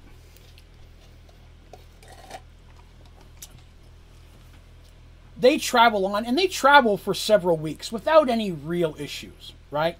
Um, it's not long before she can say um, she knows the land, right? So after a day, she's like, okay, this is not the land that I'm used to that should be here. Like these trees, this is, shouldn't be here. This should be a valley that goes off. And they're like, okay, cool, merge worlds. All right, we've hit a spot then where now it's another piece of land. So at this point, they're no longer where she's knows. Which at the same time, again, there's always that fear that somehow that thing comes back alive again. It never seemed to leave the land it knew. So if nothing else, they may be at least safe for a while. They're going to probably plan on coming back through that way to at least try to check on it again to make sure it hasn't re risen and to let any new communities they come across know about it just to be on the safe side. So they travel for several weeks without any issue. They end up passing through a wetlands, which is something I haven't put them through uh, very much. Uh, if you're not familiar with the wetlands, it's not a swamp or a marsh or anything like that. It's just very wet land, and as much so that there's dry land and such, but you can just see what almost look like a whole bunch of swimming pools. And so you're going, you're trying to stay on the high land in between it. It's not murky swamp and that kind of stuff, but you can have things like crocodiles, lots of birds, turtles, things like that. So there will be things of that nature in there. They don't come across anything big. They see some crocodiles and such, but nothing that's an actual threat that they have to have a combat. Um, I would say that if this was an adventure I was still playing the, through them, they'd fight a giant crocodile here or something. You know, I would have a uh, a random encounter because it's important to have a random encounter every so often, keep them on their toes. Is the water knee deep? What a great question. It is for Darsh sometimes. But they managed to make it through there. It slows them down a little bit, but they pass through. And finally, after several weeks, they come across a road. Oh, a road. This road appears to be going northwest, the direction that they want to go. But where they're coming across it, it seems like it's almost just from looking at like it's almost like coming down like a backwards uh, letter. No, let me see. That'd be a rightwards C, backwards C. So uh, it's it's going from northwest to southwest, like it's looping around something, like there's a mountain there. There isn't, but that's kind of how it's designed. The road is going northwest, though. They decide to get on the road and continue that direction because that's the direction they want to go, anyways. They only know the approximate area. Remember, Aaron from from before only gave them a little bit of, of, of vague information that he had. So he had never been there either. So they travel on the road for a day or so until they finally come to a village. It's finally a place with actual living people. And they're, as you can imagine, mm, pretty stinky, right? Like they, you know, they bathe, they haven't had slept in a real bed in a month and a half at this point. Like they would like to get a good night's rest. So they make their way into the small town. It's a, it's a small village. It's not big, but there's an inn there and they make their way inside. As always, everyone's like, Minotaur! Oh, a cleric. Like, it's, it's just that kind of thing. And they immediately always do the same thing they always do. This is Artemis. She's a cleric of healing. We're her escorts. You know, and then they're like, oh, okay, yeah, yeah, big guy to protect her. That makes sense. Because again, they're giving their names because they're so far away from their, their land at this point. They doubt anybody up here knows them. They're not throwing last names out or anything like that. I am Artemis. This is Mercy. That's Darsh. You know, we protect her. We're and they say straight up, we're heading towards a city in this direction. We heard record or we heard information that there was some some trouble, some drow up there, and they're offering some good money. And uh, you know, the lady here is all about the light and taking out the evil stuff and some money on the side's not a bad deal. So yeah, we're heading that direction because they look like mercenaries, you know, but with a cleric in their group. Some clerics are mercenaries. Um, let's see. Do I have a name for it here? All right. So they make it in this small town. Uh, it's not important enough that I gave it a name, but it's a small town. Uh, it's got all the basic stores in it. You know, it's got a armor, got a website. There's a place they can buy a horse for Fia because she's been riding with Dandy for the last long period of time. It's the first time they found a place with a horse. So they're able to get Fia a horse here, uh, which is going to make travel a little bit easier and faster as well. Um, so they make arrangements for that, and they make arrangements for room at the inn. And uh, they are kind of chilling there, having a hot meal. You know what I mean? The, kind of that whole, we're going to go to bed early. Okay, we are.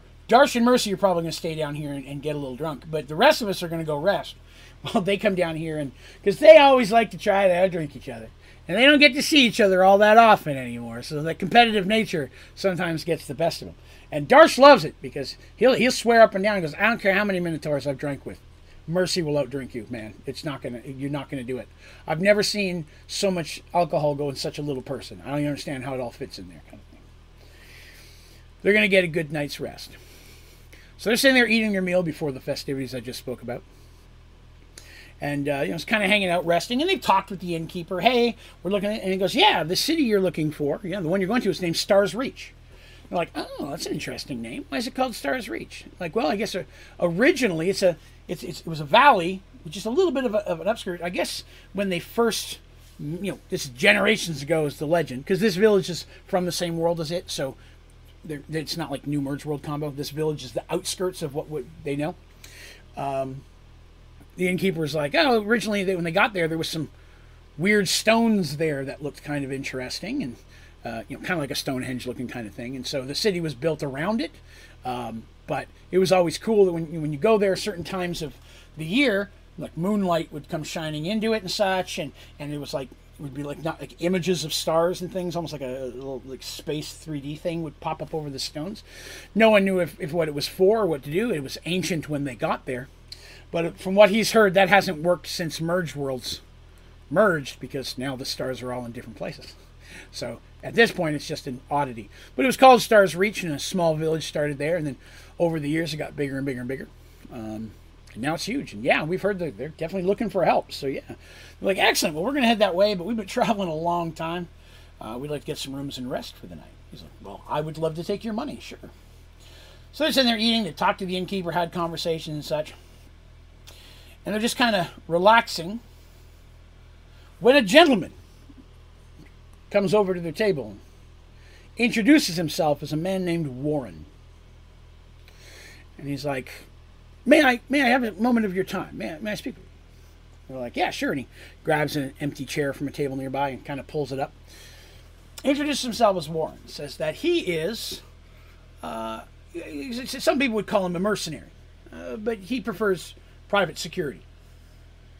Um, he basically takes jobs protecting caravans from city to city. Um, and especially currently, with the threat of the drow and such going on, needs for his profession have definitely increased. He says there's actually a caravan coming from the southwest. It's going to be coming up and curving, like I said. And it should be here in three or four days. I'm to meet it here and escort it the rest of the way. Because the drow issue doesn't really go anywhere past here. It's just up in closer to where the drow are living. He's like, I'm quite familiar. I'm from this area. I spent my whole life here. He's like, there's a, a rather large caravan coming, and I've taken, I've taken the job to uh, protect it the rest of the way, but I'm short a few people. And I heard you guys were wanting to head that direction, and you all look. Uh, he's looking at Darsh because he's sitting sitting down. Darsh is taller than this guy standing up. He's like, you all look uh, capable. Um, since you're heading that way anyways, I mean, if you wouldn't mind hanging out for a few days, I, I could definitely see that you get some uh, some decent pay. I'll head up that way to begin with. I mean, you know, if you if you don't mind, you like make a little bit of money. I heard you saying you guys were you know kind of mercenaries for hire, anyways. Um, I doubt the drow situation is going to change that much in a few days. Make yourself some extra coins on your way there, and definitely um, coming into the city with a known caravan definitely is uh, going to be some points to maybe help you with the, the local mayor in the Merchants Guild. And they're like, okay. And they're, they're like, well, let's think about it for minute. It's like, okay, cool. Give some offers, some coins. This is what I pay you, so on and so forth. And they're like, we don't need that money. I mean, in the chest of holding, we have probably a thousand times that amount of money just chilling in there in case we need it. But they're like, one thing you mentioned is true. That would look good if they're coming to give us off of, hey, we're mercenaries, taking a job to protect since we're coming here to take a job to protect everywhere, that could look good for us. Could be our ticket into there. Even if we, you know, we don't do anything, at least you know we show up with the caravan. We're not going to look as four strange people just showing up because they understand. Not four people, six people now because there's Percy and Aaron. But you know, it's a group of people and a Darsh, and a Darsh always gains attention. Darsh is always the bad attention, while Artemis is the good attention. They kind of offset each other.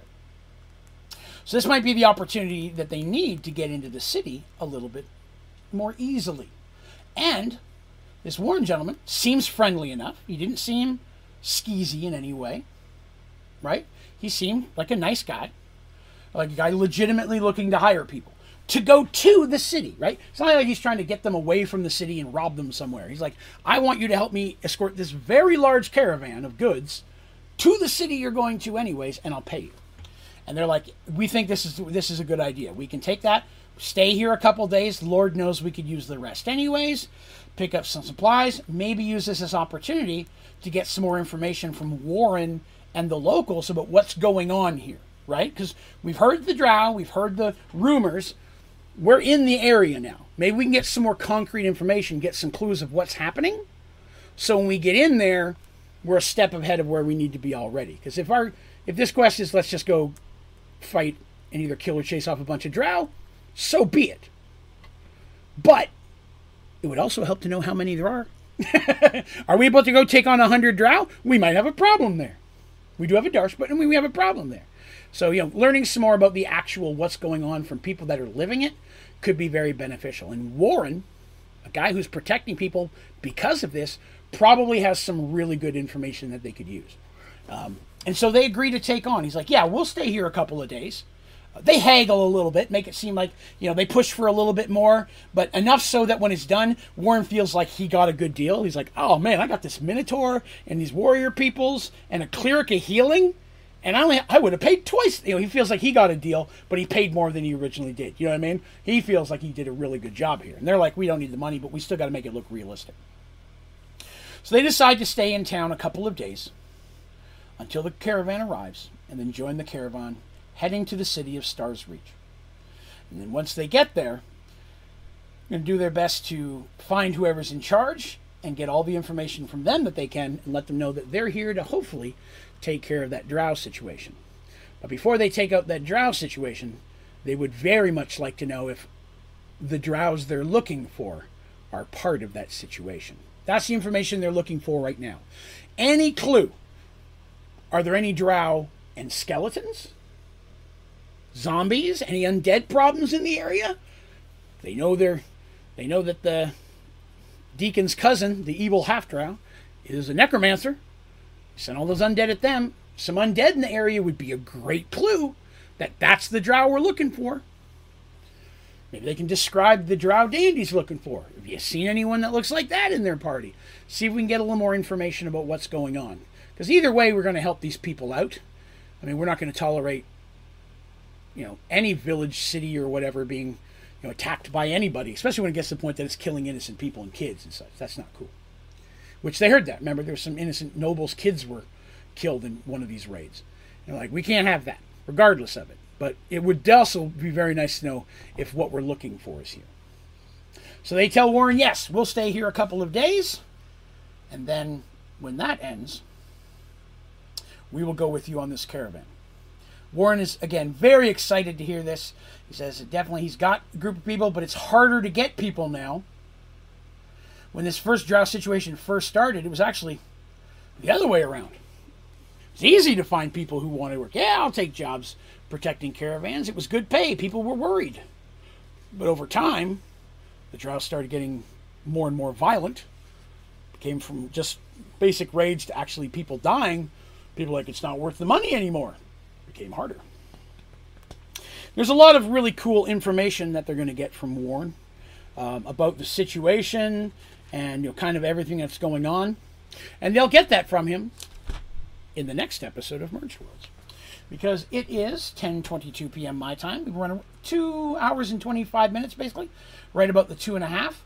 I think this is a good spot because the next episode we're going to be beginning by them getting a lot more of the actual local story and the local information of what's going on.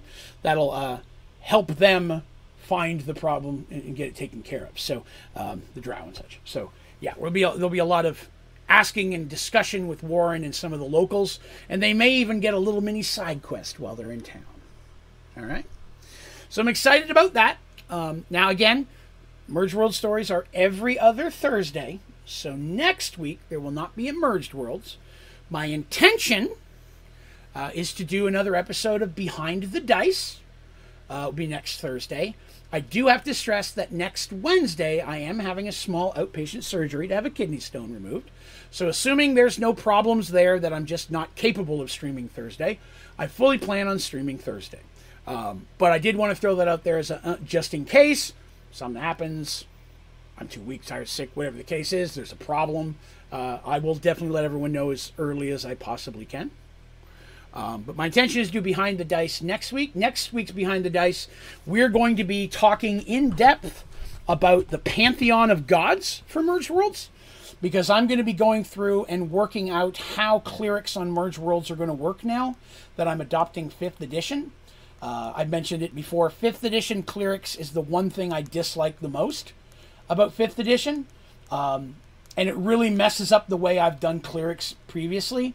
So I'm going to be going in and redoing that, uh, not by taking away every fifth, but taking away some of the fifth and making it work with my gods and clerics ways that works, while at the same time still allowing the characters to not lose all the stuff that makes it fun to be a cleric. So uh, we're going to be talking about that. Some of the gods. We'll be talking about some of their symbols. Um, and uh, especially if you're fifth edition, man, swing on by. Maybe you'll be able to help me come up, find some answers I'm looking for.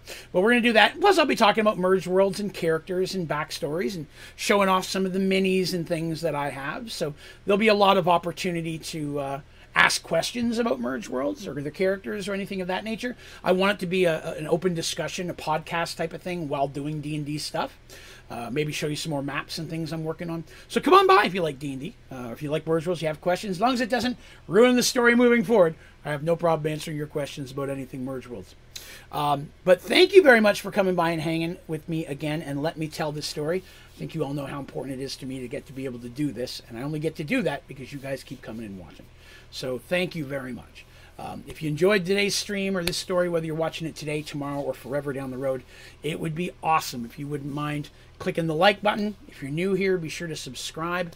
Um, welcome as well to Michael, our newest member. Thank you very much for joining our membership program. I appreciate that, and we are happy to have you. Uh, you're only familiar with Draven Edition. well, we're getting closer to that. I'm going to have to convert some 5th Edition stuff that I just don't like. But there's a lot of 5th Edition stuff that I do like. So I'm not just I'm just I want to make it's going to be a homebrew. I'm a homebrew DM. I've always have been. It's, the, it's people have fun, so I'm going to work with it. Well, we call that a day. I will be streaming again tomorrow. What is tomorrow? Friday? Yes. Tomorrow I'm over on Twitch at 9:30 p.m. Eastern, Friday and Saturday night. 9.30 p.m. May start a little early. Saturday, I think I'm going to do an extra long stream, and I, I, hope this doesn't come across as bad because I don't want it to. Um, I just found out today that I have to come up with $500 to pay for my surgery, which is next Wednesday, by next Wednesday. So I'm going to be doing an extra long stream Saturday, trying to come up with some fun games and stuff, see if I can maybe uh, run a, a, a Draven charity stream, which I hate to do. I've always tried not to do that. But I may try to do that on Saturday. So I may be streaming all day Saturday on Twitch. So even if you want to come by and hang out, that would be awesome. Come on by. Bring your friends. Bring your grandma. I'm sure she's awesome. But thank you for watching again. Thank you for letting me share Merge Worlds and being a part of it and enjoying it as much as you guys have been letting me know you have. That means the world to me. All right? You folks have yourselves a wonderful day, and hopefully we will see you again very soon.